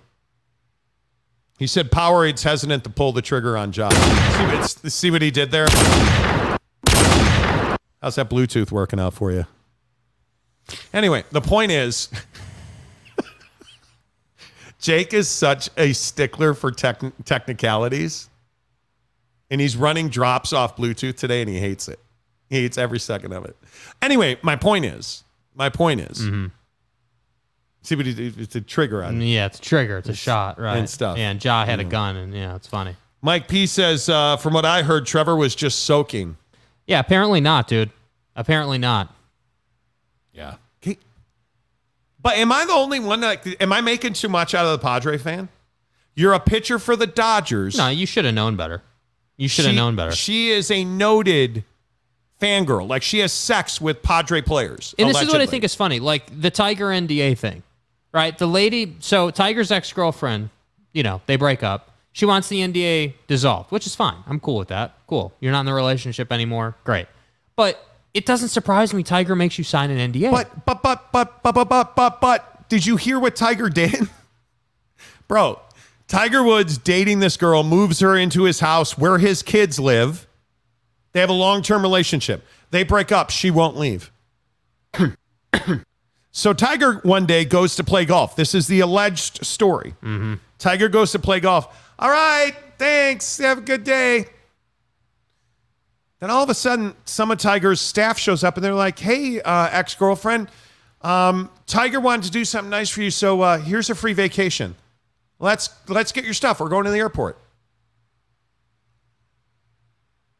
So wait, let me get this right. He broke up with you. You won't leave. He wants you to leave. You think he's going to give you a free vacation. She packed her stuff and went to the airport, where she was met allegedly by one of his staff members who had negotiation and settlement papers in his hand. Hmm. While they're at the airport, Tiger's having the locks changed back at the house. You're out. And he allegedly went through her stuff and found $40,000 in cash that he allegedly kept. and all of this is happening. He's probably out on the course, eight under, practicing. And he is now being sued by this woman for $40 million. I think it was 30 or $40 million. It's Tiger Woods. How did you think this was going to end? Did you think this was going to end in like, oh, it was so nice. We, we kissed and we made out and he proposed to me and we lived happily ever after. Yeah, okay, keep dreaming. Dude, he is, I, I guarantee, I, I would think, allegedly, maybe, Allegedly. there's a chance, although it be small, that Tiger Woods is probably behind a Perkins somewhere. in an SUV. Yeah, he's going full swing out back. This is the same guy who who reportedly found out his dad died while he was in bed with a hooker. That's every day. And you thought he would marry you and you would live happily ever after? Well, like, what? Hello? My fucking ass. Is this thing on? No, no, it's not. Not at all. What do you? Did you not see Elin punch him in the face with a golf club after he was high on Ambien and then allegedly crashed his car, allegedly high on allegedly Ambien? And you thought happily ever did did you not see Lindsey Vonn's nudes leaked off of his phone hack? And you, Rack attack! did you not see her skis on full display in those videos? Dude. And you you thought happily ever after. The Lexus should have scared you off. Come on. Come on. You knew what you were doing. You just have to like snap out of it a little bit. Yeah, seriously. Brandon Butler says it's no Jake texting, but Tiger will do. Yeah, I mean, he's not me, but I mean, he'll do. Jackass. If you're dating Jake and he sends you a text, it's probably over, just so you know. Well, now you're on the FaceTiming for breakups now, right? Mm. You didn't. It, Okay, I'll move on. Um, Spangler says she's not going to get her 40 million, but he'll settle. Oh, he'll settle. Hills, you don't want that NDA, bro. Y'all feel me? We don't want to know what Tiger does in the jungle. You know what I'm saying? Um, that with ti- the jungle. Swinging from a vine. We get it. We get it. Okay. I don't want to see his tail. Tiger definitely ain't afraid uh, to use the driver. Yeah, you know what I mean, dude? Okay. Uh, all about the money, Monty. Yep, probably right, Bigfoot. Uh, D Rock Irish says it's called squatter's law. She needs to stay in that house. Dude, why did you go to the airport, lady? Excuse me. Like, so let me You're an idiot. so let me get this right. He wants you to leave, you won't leave. So you thought he was going to give you a free vacation? Um, How gangster is it to get her not only out of the house, but then to have somebody with paperwork for her at the airport? excellent strategy, sir. paperwork well for her done, at the dude. airport. It's well done. And then you change the locks before she could get back home and take her $40,000 in cash. Venom and vitriol. Allegedly. Savage. I T. mean, there's no other way around it. T. Lawrence Gragston says Tiger Woods, y'all. Yeah, dude. You know. Dude, how is the Tangerine Twitter machine Stormy Daniels still going? And that's the crazy thing. Donald Trump is in a position Yeah. where a porn star could be his ultimate undoing. Not any of the other like not any of the other like law tax other stuff that he had been accused of. Who knows if he did it or didn't. The sex with a porn star allegedly that he's now denying. If you didn't have sex with her, why did you pay her off? He says she was extorting him, but if what is she extorting you with if you if if see if you hadn't Um, parked the car in the garage, Um, what would she be extorting um, you for? Who the hell knows? But you did. And we do know. And at the end of the day, what got Bill Clinton impeached? An intern smoking one of uh, like she Yeah, smoked his cigar she and wasn't then smoking ayahuasca, if you know what I mean. an intern undid Bill Clinton. Quite literally. A porn star is going to undo Donald Trump. Tiger Woods undid his girlfriend. I'm gonna do that. Dude, I- I just don't know how people But you know what I love? You know what I respect about Tiger? Out of all these dudes, Tiger is the one doing the scheming, right? Tiger at least is on offense, Bro. even if his offense sucks and it's terrible, right? Can like th- when I heard the story that he couldn't get her to leave, so he was like, "All right, let me let me let me take the reverse Uno card out. Let me play Mister Nice The Guy. reverse Uno let me, card. Let me let me give her a nice little trip. Let me get her ass to LAX, and then once she's at LAX, I'm gonna have Buddy the locksmith come in and change all the smart locks on my house, and I'm gonna change the password to the you know the Vivint app or whatever security system he uses, and change that too so she doesn't have access. And then I'm gonna have Bob the you know the guy that serves papers serve her her papers, and then she's gonna know it's over, and she's still gonna go on the vacation thinking about me. That's incredible to me that he is that deep in this thing, that he would go to those lengths. By the way, Taylor Jenkins, the head coach of the Memphis Grizzlies, was just asked if Ja will be back on Friday. No comment. He said there's a lot of There's a internal code 10 abort. there's a lot of internal dialogue going on, Oh, is there Taylor? and Ja is involved, Mm. and that's where he left it. Mm. So we'll see you next year, Ja.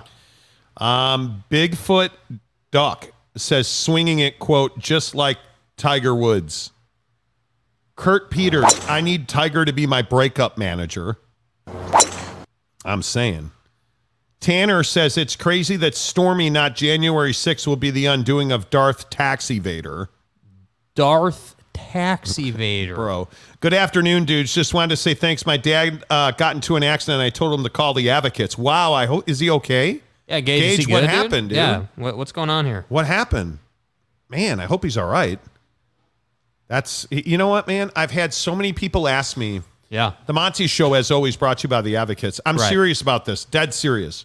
I've had so many people ask me, "Hey, is that Advocates thing real?" Yes, dude. I have known Matt Driggs, who is one of the founding partners at the Advocates, for ten years.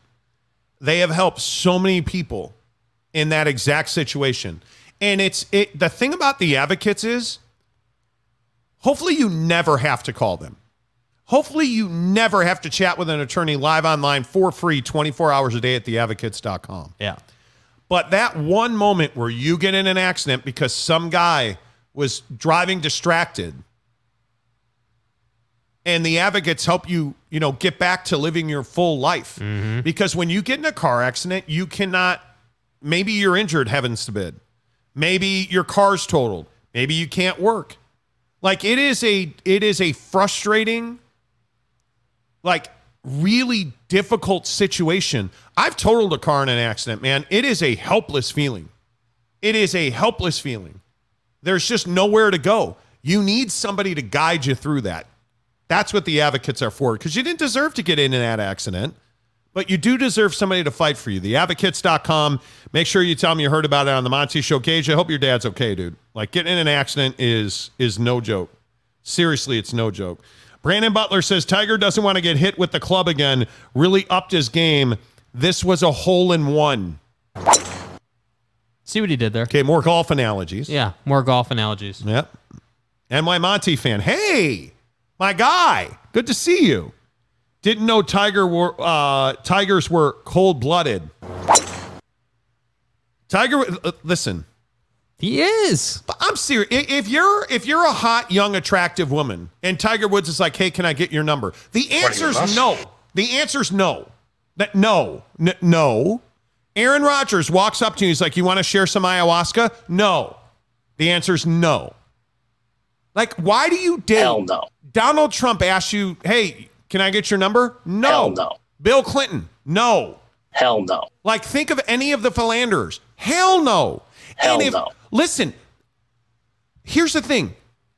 He's had sex with porn stars, hookers, call girls. By all accounts, just one Perkins waitress in his SUV behind the restaurant next to a trash bin. Stay hard. Are you really telling me that you think he's you're going to be the one? You're different, right? I've Yes, yes, yes. I've never understood this. Like, don't say yes. Don't don't do it. Do you really like? I look at us as men generally as a rule. If you are somebody that is a serial philanderer and you cheat on people, do you think Nick Cannon's going to stop spraying his manhood everywhere and getting women pregnant like every 15 minutes? The answer is no. Now, he- just, I, and I'm out on a limb here. Nick Cannon's going to make more human beings. I'm, j- I, it's What? crazy. I know. What? It's crazy, Dude, what was the money line on that one, man? Nick Cannon, what do you want for your birthday? his, ans- his answer is not going to be condoms, based on his track record, right? Like, you know, if you're dating Tiger Woods, Trevor Bauer, if you're dating Trevor Bauer, guess what? He likes physical, rough, like brutal sex. Mm-hmm. Probably, if, if- hey, I'm Trevor Bauer. If if any of the women that are around Japan's baseball teams, if he asks for your number, say no. Nope. Okay, fuck you. How's that? Nope. Sorry, I'm gonna be a nun. I'm out, Trev. Like you can't No, do I it. guess not. Hey, Bill Clinton's hiring interns. Nah, sorry, I'm We're good. only here for one reason. Yeah, that's probably true. Steve Ballmer. That's probably true. Got you out of your routine today, but I'm proud to be here with you. Jeremy Callahan uh-huh. says just one Perkins waitress. Hard to believe. He there. Listen, if he's at Perkins, tell me that Tiger Woods isn't a Cracker Barrel guy. Is my Come recommendation on. that this proposal Yeah. Come on. Yeah. What are some other seedy restaurants? Like, there's got to be a Hardee's near a golf course somewhere he's played at, right? You're so fucked. Yeah, like Dude, I, I don't know. Hardee's, Perkins. Den- he's Uh, but he's above Denny's, right? Is he He's- above Arby's? Okay, Arby's is like fast food. Yeah, Perkins, at least you sit down and Whatever. I mean, how do you close a Perkins waitress, dude? Like, how do you get to the point where it's like, hey, by the way, I got Well, an because SUV again, parked he's out Tiger back. Woods. He's Tiger Woods, right? So he has that helping him. I got an SUV parked out back, sweetheart. Let, y- y- Yeah, what would you say? Are you a par three or what are we talking about here? is your break coming up anytime soon? Because Yeah. how do you do? You're Tiger Woods. Oh, dude, I IHOP. IHOP. IHOP. Perfect. Oh, IHOP. No, Bojangles. But isn't Bojangles fast food? He's not like doing. He's not doing Carl. Chuckarama. Okay, even I'm not going behind Chuckarama. Tiger Woods is not Chuckarama, dude. Like, what is the level of I'll park my SUV out back, see you in five minutes? Chili's? Chili's. Right? Applebee's. No, Applebee's has the appetizer tower. I think you, it you got it takes a long time to eat all those onion rings, Yeah, man. I guess. You know what I'm saying? Yeah, Like, yeah. no, he'd probably do it behind Applebee's. You know. Um. Oh, Black Bear Diner? Yes. Black Bear Diner. For sure. Uh, Brandon Butler says, I would say Denny's, but you know, Denny's wouldn't let him in. Wow. See, like there was that scandal. Wow.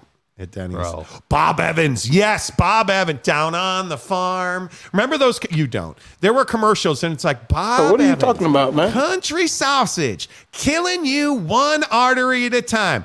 Bob Evans. Down on the farm. Bro, what are you talking about, You guys man? remember those commercials? Hell no. Oh, those were great commercials. No, commercials. I don't remember those, dude. And they used you used to be able to go into their restaurant and they'd serve you those small little breakfast sausage patties. Oh, and then Hey, they guys. would pour like the gravy on top of it.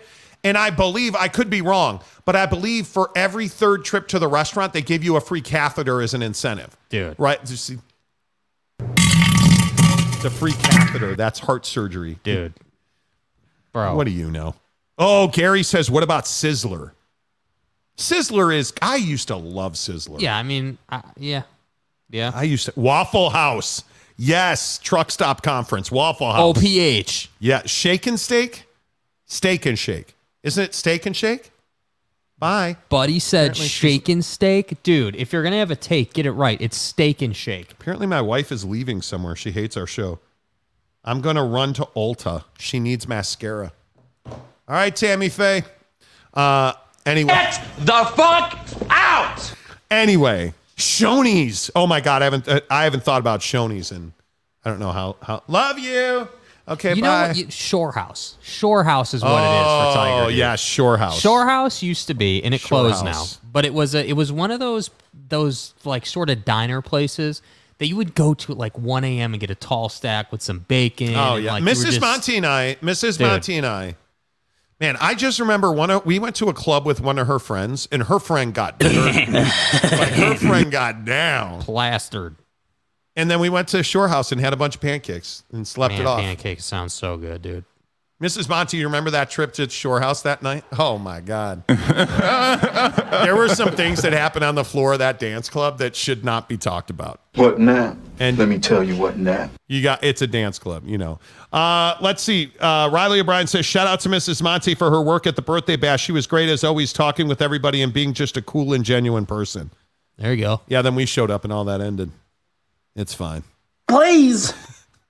It's fine. All right. Uh, what? Man. We got Wow. like 20 minutes left in the show. I know. You know, this hour of the show is presented uh, by our good friends at Barbecue Pit Stop, Logan, Layton, Lehi, St. George, the GZ.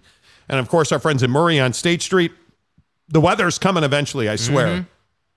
I swear. Get your smoker now. We need to have a smoker event on the show. Yes. But you got to have a smoker On to have the a smoker showroom. event. I'm telling you, go to Barbecue Pit Stop, bbqpitstop.com. I'm a Traeger guy, Iron, Ironwood 885. That's the way I roll. Yeah. But they have got a smoker for you. And maybe you're a Yoder guy, Big Green Egg. Maybe you're a Camp Chef guy. Absolutely hook it up. bbqpitstop.com. I'm all down to put my wings up against anybody wings because, well, Jake makes my wings. Yeah. Uh, so Jake's wings against Oh, you're anybody else, rolling. you Shut know. your mouth. He, I pour the seasoning on. He smokes Asado them. seasoning, flavor knuckles. Get it. The best stuff in the world. I'm a Traeger guy. I'm a Traeger competition pellets or cherry pellets. I love them. Give me the wings, all drums. Put the Asado seasoning on there. Boom, done in 25 minutes. Bada boom, bada bing. Perfect every time. And that's why I'm a smoker guy. I know a lot of people are like, oh, smokers are so difficult to use. They're not. They're super easy. Plug it in, turn on the power, hit ignite. You are a smoking king. Mm-hmm. You are a smoking king. That's all you got to do. Put the pellets in the hopper. Boom, done. The hopper. Put the the asado seasoning on your your steaks, your chops, your ribeyes, your wings. Hook it up. I'm telling you. Yep. Asado seasoning where it's at. 25 minutes later, you're done. Boom. Get to BBQ Pit Stop. The thing about guys at Barbecue Pit Stop, they're good dudes to do business with. We talk about it all the time. They're locally owned and operated. Hook it up, bbqpitstop.com. Chat with them free online. You can shop online. They'll take care of you. They ship right to your front door at bbqpitstop.com. Make sure you tell them you heard about it on the Monty Show. Brady Cook says the signature blend is very good. Yes. Very good. Absolutely. Uh, Gumby says smoking something. No, not smoking like that, dude. Although I guess you could. Um, let's see. Uh, get to the hopper, That's Jeremy right. Callahan. That's So That's right. exactly right. Uh, Brandon says my orange habanero barbecue sauce will destroy y'all. Ooh. Not a big habanero guy. I mean, that does sound good. How hot is too hot? Yeah, I mean, I like regular buffalo sauce is not that hot. I enjoy that, but habanero. Now you're getting into like next level stuff. Arlington Bears, Chris, good to see you and the lovely missus the other night. Says, let's smoke something. I agree. Uh, Jeremy Callahan says, all drums blaspheme. Really? Are we going to have to do drums and flats again at some point? I don't, I don't hate flats. They're just not. Drums are more enjoyable to eat, but I think you got to have a healthy mix. I th- ooh, hey, now, a healthy mix. Uh, Kurt Peters says, remember, guys, jerk your chicken. Yeah, jerk chicken's good, dude. Jerk chicken is good. We're going to have chicken for dinner tonight. and I'm very excited about it. Um, real quick. Real quick. What do we got? The Bluetooth is messing with me, Jake. What you mean, man? We got to get an aux cable. We Yeah, do. We have need an aux cable. It's real simple. An aux cable. Uh, I want to run through. Um, boy, Trey Wingo is getting run out of this story, and I, I want to run through NFL real quick. Trey Wingo um, is saying that this deal to the Jets is done. Do you believe that it's done? I think they're just working on like years, guarantees, you know, that type of stuff. But you think it's done? Yeah, I think he's going to the Jets for sure. I don't disagree with that. I, I, I You don't like, go back to the Packers after all this. But I think we just need to move on from it. Like today is NFL free agency day one. Um, the Bears added a lot of defense, which makes you think they're going to draft offensive line. I think the 49ers became the best team in the NFL today. Yeah. Uh, they added Hankins from Philadelphia. They added Sam Darnold from Carolina. I think those two moves are huge. It gives them stability on the defensive line. I think they by far have the best defense in the NFL. And I think Darnold doesn't have to be spectacular there. He just has to deliver the football, which he does. Um, he doesn't have to win them games, which he won't. I think he's the perfect fit at quarterback for them. I think they are by far the winners in free agency. Yeah, I mean, I, I think it looks nice on paper what they've done. I think their defense was already really good. They bolstered it, obviously, today. I think that, you know, Sam Darnold, everyone always says, oh, we just got to deliver the football. Well, eventually you're going to have Well, to in that deliver offense, the football. that's all you do have to do. Yeah, but I, I don't know. I get it. It's a Shanahan offense. Totally understand. Plug and play type deal. But at some point, at some point, your quarterback is going to have to make that elite throw to win you a game. And I, I'm with people who say, "Hey, defense wins championships." Yeah, but that only takes you so far. Meaning, yeah, you can have a great defense, but if you don't have the quarterback put up, you know, if you can't, if you can't, if you can't have 21 points walking off the bus, you're not going to win in the NFL. You're just not. Yeah, That's the I, I don't. But the bottom line is in San Francisco, I don't know how you score 21 points against them because that front seven is by far the best in football now. Yeah. I mean, uh, it's no question. I think what the Broncos did on the offensive line, uh, Mike McGlinchey uh, at right tackle, Ben Powers inside at guard. You add that to Garett Bolles. Um, I think they went out of their way to spend money to make or break with Russell Wilson, which I think is exactly what you had to do. Um, I think they had a very good day. I, I'm telling you, I think the Chicago Bears took a big step forward on their on their defensive front. Certainly, um, I think when you look at Tremaine Edmunds and T.J. Edwards, I think those are two very nice pickups. Uh, I have to believe that they're going to draft offensive line now because you, you very clearly you are married to Justin Fields at least for the next two years. You got to do everything you could do, a la Denver, Yeah. to give him the best chance to win. And, they- and they were very close on Mike McGlinchey uh, to be their right tackle. I think you can draft a left tackle pretty easily in this at at number six. Yeah. I think that's what they do. And I, I think the Bears, we'll see. I mean, they're defensively, they were horrendous. Yeah. Terrible. There, there is no doubt about that. They were horrendous. But you, you, I, I really like where they've gone. I like what they've done here. Yeah, I mean, I think that the Bears, you know, at some point you got to invest in the offensive line, and I think that's what they're going to do. And and I think that they got to answer the question. It's a very simple question. Does Justin Fields run as much as he does because he can't read a defense, and that's just kind of his escape hatch that he goes to, or is it that he can read the defense and the offensive line constantly lets him down, and that's why he runs a lot? That's what they need to figure out because again. Running quarterbacks don't win Super Bowls. We're seeing it with Lamar. We- You know, in in No, and to true. another even higher level effect, you do need to be able to roll the pocket to win a Super Bowl. But running Like being 50-50 run pass doesn't win championships. You need to be, you know, I would say 80% pass, 20% make the best of it, throw on the run guy to win a championship. Yep, totally agree with that. Uh, let's get some of your comments in here. Um, Spangler says defense has won one championship, was back like 20 years ago. Yeah.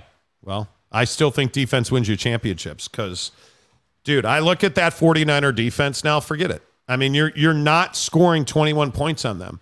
And I think their Trey Lance is going to be a disaster for them. Like I I, I think that is Yeah, going to be a, a a a huge miss. So it'll be it'll be interesting to see how that works. Um, John Famlor says if the 49ers bench Trey Lance for Sam Darnold, the 49ers wasted three first round picks in one of the worst QB busts of all time. There's no doubt That's about correct. that. And now he's coming off of a huge injury. Mm-hmm. So he's had his chance there to win that job and win their confidence, and he just hasn't. Yeah. I mean, I, I don't know what more he can do to try and get back in their good graces, but he's going to be there for at least two more years. Yeah, he's got to ride out the rookie deal and then he's done. Yeah. And unfortunately, that could be his NFL career. Yeah, you do not, in my opinion, you do not give up on guys like Zach Wilson or Trey Lance after two years. Yeah. You you just you you just don't do that. In my opinion, I, I just don't I don't think you you, you can do that. Uh, Kurt Peters says Broncos won the big one with a QB that could barely hit a 10 yard option. Yeah, I don't disagree with that. But their defense was phenomenal. That was the Von Miller defense. Mm-hmm. I think, you know, largely you look at the Rams Super Bowl. I mean, that defense was unbelievable. Now they've dismantled that whole thing. Yeah. But that Rams def- de- you have to have a defense. Look at the Chiefs defense. Look at the Eagles defense. I mean, you are you have to have one of the best defenses in football. Yes. To win. It, it, it's just that it's just that simple. Yes. I mean, there, there's no other way to look at it. Um, let's see. Uh, Delarix says Bears will take Peter uh, Skoronski or Broderick Jones. Um, I say they should take Jones. Well, I mean, it just depends. I, I mean, you look at what's going to be around them. I mean, I mean, the obvious pick is Paris Johnson from Ohio State, but I think you're going to have, you know, Broderick Jones is a guy that I probably would like a lot more. Um, you know, I, I just, I don't know that you can go wrong if you're the Bears going offensive line. It's, it's, let's be honest, it's the right thing to do. I mean, guys like Jaxon Smith-Njigba, um, I mean, Skoronski from from Northwestern is a is a good tackle. I, I don't think he's Paris Why Johnson. are you drafting guys from Northwestern when you can draft guys from Georgia? Why? And, and I, I just think that you you look at the skill set that Paris Johnson brings to the yard, dude. I don't know how you I don't know how you don't hit a home run with that guy. Yeah, I mean, again, mean- it's it's this whole concept of uh, again not overcomplicating. Yeah, he's six this is- six. Yeah, I mean, I, I just uh, why are we overcomplicating this? Hey, who's got the better better football program? Who who's the one that's constantly putting out big time quarterbacks? Yeah, it's not Northwestern. Last time I checked, right? Like in Georgia, offensive and defensive tackles are absolutely essential to what they do. And obviously, football games most of the time are won in the trenches. So yeah, I'm taking the Georgia offensive tackle over a Northwestern offensive tackle. I mean, he he is his. I mean, he's he benched twenty nine. I mean, the guy's a monster. Yeah. The guy's a monster. He's long. He's athletic. He- eh, he- he's the guy you're taking. They have a history of putting out elite tackles in that program at Ohio State. I mean, he, he is. I think he. If you're taking tackle, that's the guy you're taking. But this was the issue. This was the issue when you traded the number one pick, and you went all the way from one to 9 mm-hmm. because the other question is Nolan Smith is projected at the bottom of the first round now. I don't understand that at all. It, again, you got to go all in on the quarterback here. Justin Fields is your guy. You got you. This is a solid. I'm a little pick. surprised they decided to go all in on him. If I'm being honest, I didn't. It seemed like they weren't going to do that. Well, I am not a uh, I am not a Justin Fields guy. And hey, you know what? If that means I'm wrong or whatever, okay, cool. I I'm just not. Yeah. I'm not that guy. Like I I mean you you have to if you're going to draft offensive line, you need to have somebody that played significant reps as a freshman or a sophomore. Paris Johnson covers that. He played in the national championship game. Like this guy has played in big games. He's grown. He's developed. He's a freak physically. He's he's the guy. He in Yeah. my in my opinion, he's absolutely the guy. Yeah. Um, which is why you need to get to buckedup.com. Use the promo code Monty. Buckedup.com.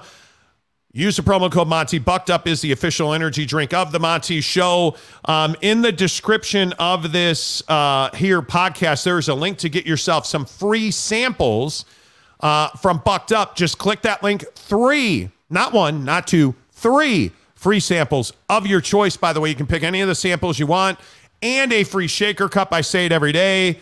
It is the best shaker I have ever owned. I it it's free. Go and get it. Any color combination you want, three samples. They'll ship them right to your front door. Hook it up. Use the link in the description below. Really helps the show out. You know, we've seen all of you guys pushing, uh, you know, pictures to us of you drinking bucked up, of you buying bucked up. Like, Yep. we love that, man. And we really appreciate that you guys do that uh, because Bucked Up's a great Utah company. They're a great local business. They are entrepreneurs to the highest order. Awesome to see Lopini Katoa at the Big Yes. 50 birthday bash representing Bucked Up the other night. Hook it up. Go into any of their stores in Utah. Tell me you heard about it on the Monty Show. They'll give you a free can of Bucked Up Energy. Tell me you want Miami.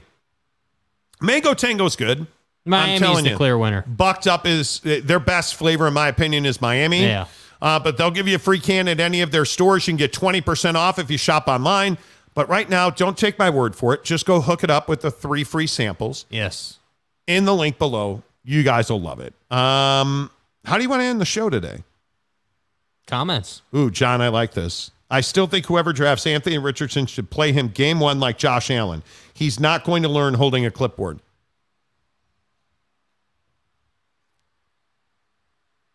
I don't think he's better than Jameis Winston. I don't think he's better than Sam Darnold. Yeah. I think I think Richardson is an average quarterback in the NFL. Mm-hmm. He is he a physical freak? Yes, Jamarcus Russell was a physical freak. Is he ever Lamar Jackson? No, I don't think so. He doesn't run the way Lamar does. Yeah. I'm I Hey man, I hope Yeah. I'm wrong. I don't I mean, you put on it. a show at the combine. That's why he's But- that's why he's getting drafted so high. But do you guys understand what the combine is? It's a test that you know the answers to before you ever take it. yeah. And they give you three months to get ready for it. So Anthony Richardson knew the drills. He knew the routes. He knew the mm. throws. He knew the broad jump, the high jump, he the vertical. He knew all of that. He had three months to get ready for it. If he didn't perform like that, what would you be saying? Not nice things. Not nice things. Like you you would expect these guys, like the bench press. Paris Johnson pushing 29 times. Great, man. That's awesome, dude. You had three months to push 225, 29 What do you times. bench? I would expect you to do that. Yeah. Being impressive at the combine is not something special, it's a prerequisite. It's a prerequisite. By the way, where's the read the defense drill? By the way, where is the uh, the the film study? Where is the accuracy under pressure? Because those are all the issues he has. Yeah. Like I just think, Aren't those all the things that separate the average ones from the great ones as well? Yeah. Yet they're not included in the combine. yeah, yeah, that's right, D Rock. Prepping for a test. I'm telling you, that's all it is. Yep. That is all it is. Yep. Is prepping for a test. That's it. By the way, real quick, I want to play this Dana White bite hmm. because I've been hanging on to this for like a week. You guys, Dana White, president of the UFC. Wife beater. Yeah. Let me ask you about this bite. When you hear Dana White talking about selective outrage over the professional slapping league, The media has been incredible. The media has been incredible through this thing. It, it's like um, if any of you saw the Chris Rock special that's out, selective outrage. That what is, that's what's happened here with Power Slap. Selective outrage. Power Slap has been around, uh, not Power Slap, but slapping has been around for 10 years, right? Logan Paul and Arnold Schwarzenegger had a slap event, unregulated, no medicals, no nothing, right? Nobody said boo. There wasn't one story written. We do the right things. We go for approval. We test. We invest millions of dollars in it, into it. We make it safe. We go through the Nevada Athletic Commission and everybody is outraged. This is disgusting. This should never happen. Selective outrage. I love the media. You guys have helped me build this thing into a monster over the last eight weeks. I just want to thank you all, especially the New York Times. You guys are amazing. Do you buy it? That it's the media? Yeah, that it's selective outrage that essentially got the professional slapping league canceled. No. You know what I buy? That it's outrage that you started a slapping league after you slapped your wife around. wow. So you just went right in. You didn't even wait. No. No. I'm Because not, I'm that's- not I'm not giving the guy a break. No, That's what I he did. but I don't I think he absolutely did that. But that's to me that's the part of this story that's so interesting. Right? Like that's the part of this story skip- that's so skip- interesting. He's skipping over the the meat of it. He he he- you want to you, you're trying to sit here and say, "Oh, the media did this. The media did that." Yet you're not talking about the fact that you're precisely the reason the media is giving this attention at all.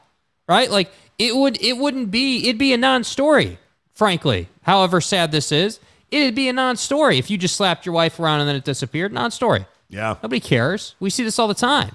But it's a story because uh, two weeks later, after you were done crying about, you know, well, well, I shouldn't be suspended or whatever, like after you were done dealing with that, you started promoting a professional slapping league. Like it, it's it's amazing. It's a problem. It's amazing to me, dude. Breaking news out of the NBA Adrian Wojnarowski. This is a big one. And I'm curious what you guys think about this um, story that uh, Adrian Wojnarowski. Reporting from Tim McMahon at ESPN, Memphis Grizzlies guard Ja Morant has entered a counseling program in Florida. There remains no timetable for his return to active play. Hmm. How does that hit you? Uh, that Taylor Jenkins should have said that instead of saying there's internal discussions happening and Ja's involved. The hell does that even mean, dude? Like, why don't you just say, hey, yeah, there's no timetable for his return.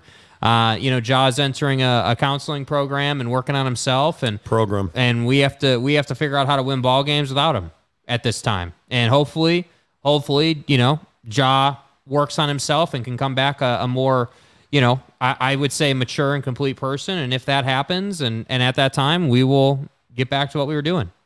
I think this is this is a big deal. Because if he truly checked himself into a program, what is the program designed to do? I don't What know. is like, he what is he dealing with? what what is the what is the essence? What is the point? What what was the program built on? What does the course look like? Are we are we are we doing? Is this an alcoholism based program? Is this a behavioral based program? Is Because like, you know I mean? alcoholism is part of this whole thing with Ja Morant. Hundred percent. I don't know how many people recognize that.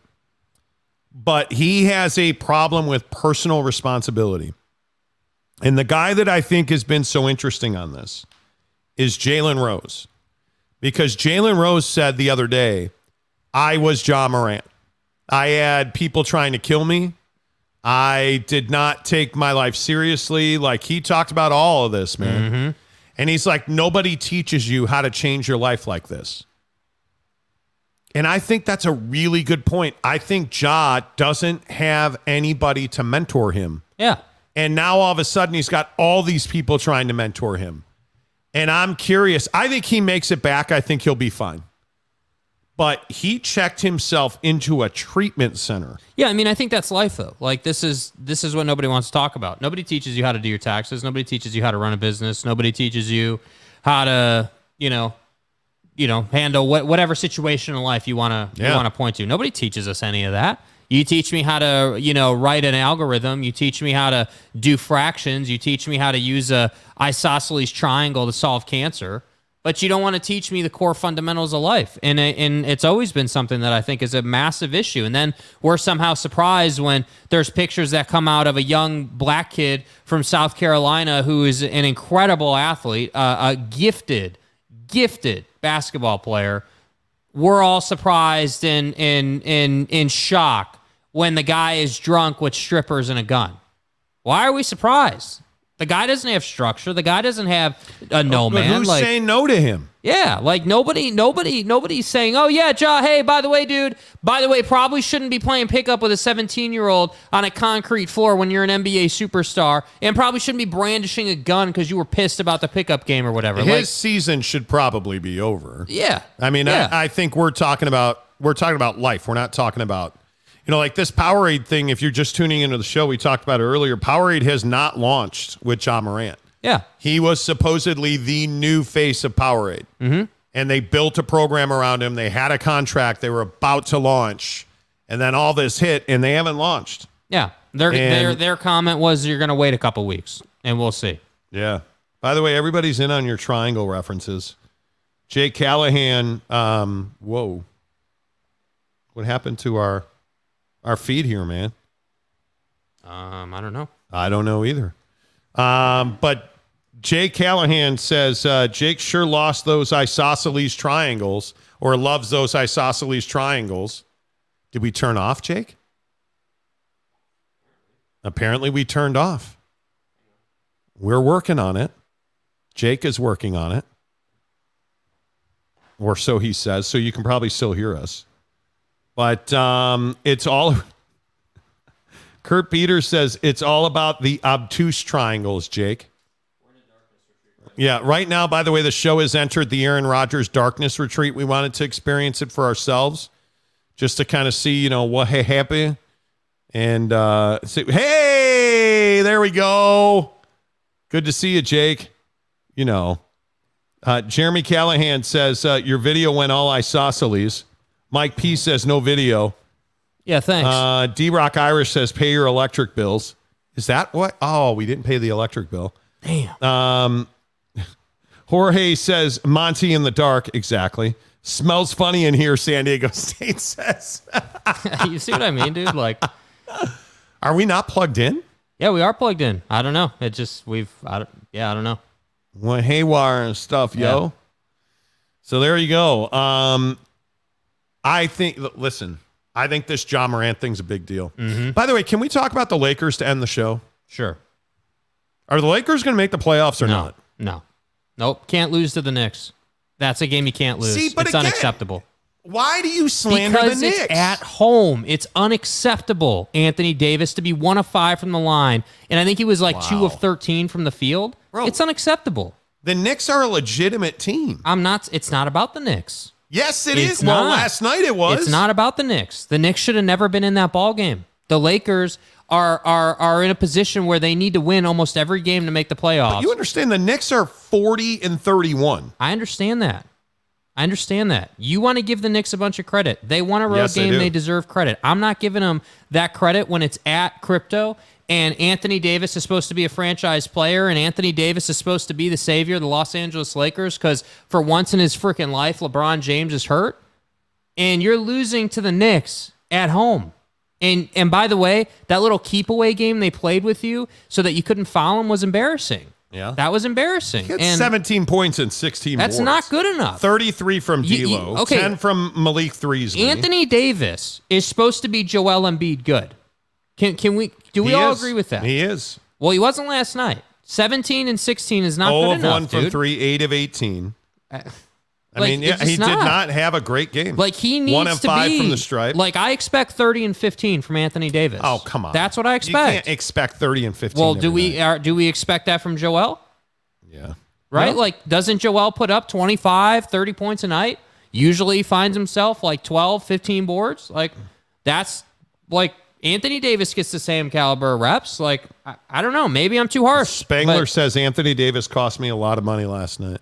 Yeah, I like I, I, that's what I'm saying. Like you traded. Like let's not forget. I feel like Anthony Davis gets a free pass.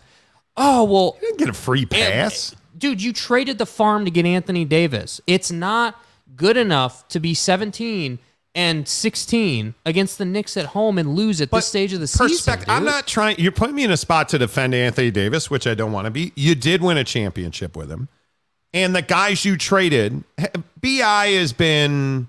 Brandon Ingram's been okay for New Orleans. He's hurt a lot. Lonzo Ball's career is essentially over at this moment. Mm-hmm. Josh Hart's the guy that you're like, okay, you'd like to have that guy. But Kyle Kuzma was the mistake. You probably should have kept Bi and traded Kyle Kuzma, right? Okay, so we could go back, but they won a championship. Yeah. I'm not cutting the guy slack. Yeah. Uh, LeBron James has carried that team through everything. Anthony Davis has been Mr. Injury Report. Yeah. And the one time Bron's hurt and Anthony's got to carry the team, he can't do it. I'm just telling you that you got to get the shade off the Knicks, dude. They're 40. What are they? I think the Knicks are, are 40 and 31. They're 40 and 31, dude. I mean, that's a good that's a good daggone team. Right. And you're like, no, no, bro. The Knicks right now are gonna- 40 and 30, nine and a half. You know why, dude? You know why? Why? And I know you hate this. They're going to go out in the first round. They are. We know that. Like, they are. And then we're going to say, wow, they they won. What would you say? They're a 40 win team right now. So 40 and 30. Hey, they won 48 games in the regular season. Let's say. Let's say they win eight more the rest Mm-hmm. of the way. Hey, you had a hell of a regular season. But what does it mean if you go out in the first round? That's where I'm at with the Knicks. Yeah, man. I'm with you. And I and and I want them to be better. I would love to say, hey, yeah, you know what? You won 48 games. You won a first round series with ease. Like you, you know how you know how those good teams handle the first round. They roll out. Yeah. They win. You know, freaking four one or whatever. Or you know, they just roll that first series and make it look easy. And then you know, once you lose in the second round or that get gets tough. Okay, cool. You had a good season. You just got beat by a better team. Whatever. But when you lose in the first round, I can't. I can't. I just can't get on board. I if they win a series this year, get to the second round, then I'll say, okay, yeah, you had a good year. But I need to see Julius not lose his cool like he did last night. I need to see Well- this team put it together in big moments, in big games. That's what I need. D Rock, uh, final comment of the show. Another great show. Love to hear a cross section of sports I don't usually get on other shows. Thanks, gentlemen. Thank you, D Rock. Appreciate you, bro. Appreciate you. Three Power Hour today. Uh, as always, this Mhm. show is presented by our good friends at The Advocates, theadvocates.com. Make sure you tell them you heard about it on The Monty Show. Go get your free samples in the description below. Uh, from Bucked Up Energy, three free samples, a free shaker. Use the link in the description below. God bless our friends at Barbecue Pit Stop, bbqpitstop.com. Until tomorrow, say goodbye, Jake. Goodbye, Jake.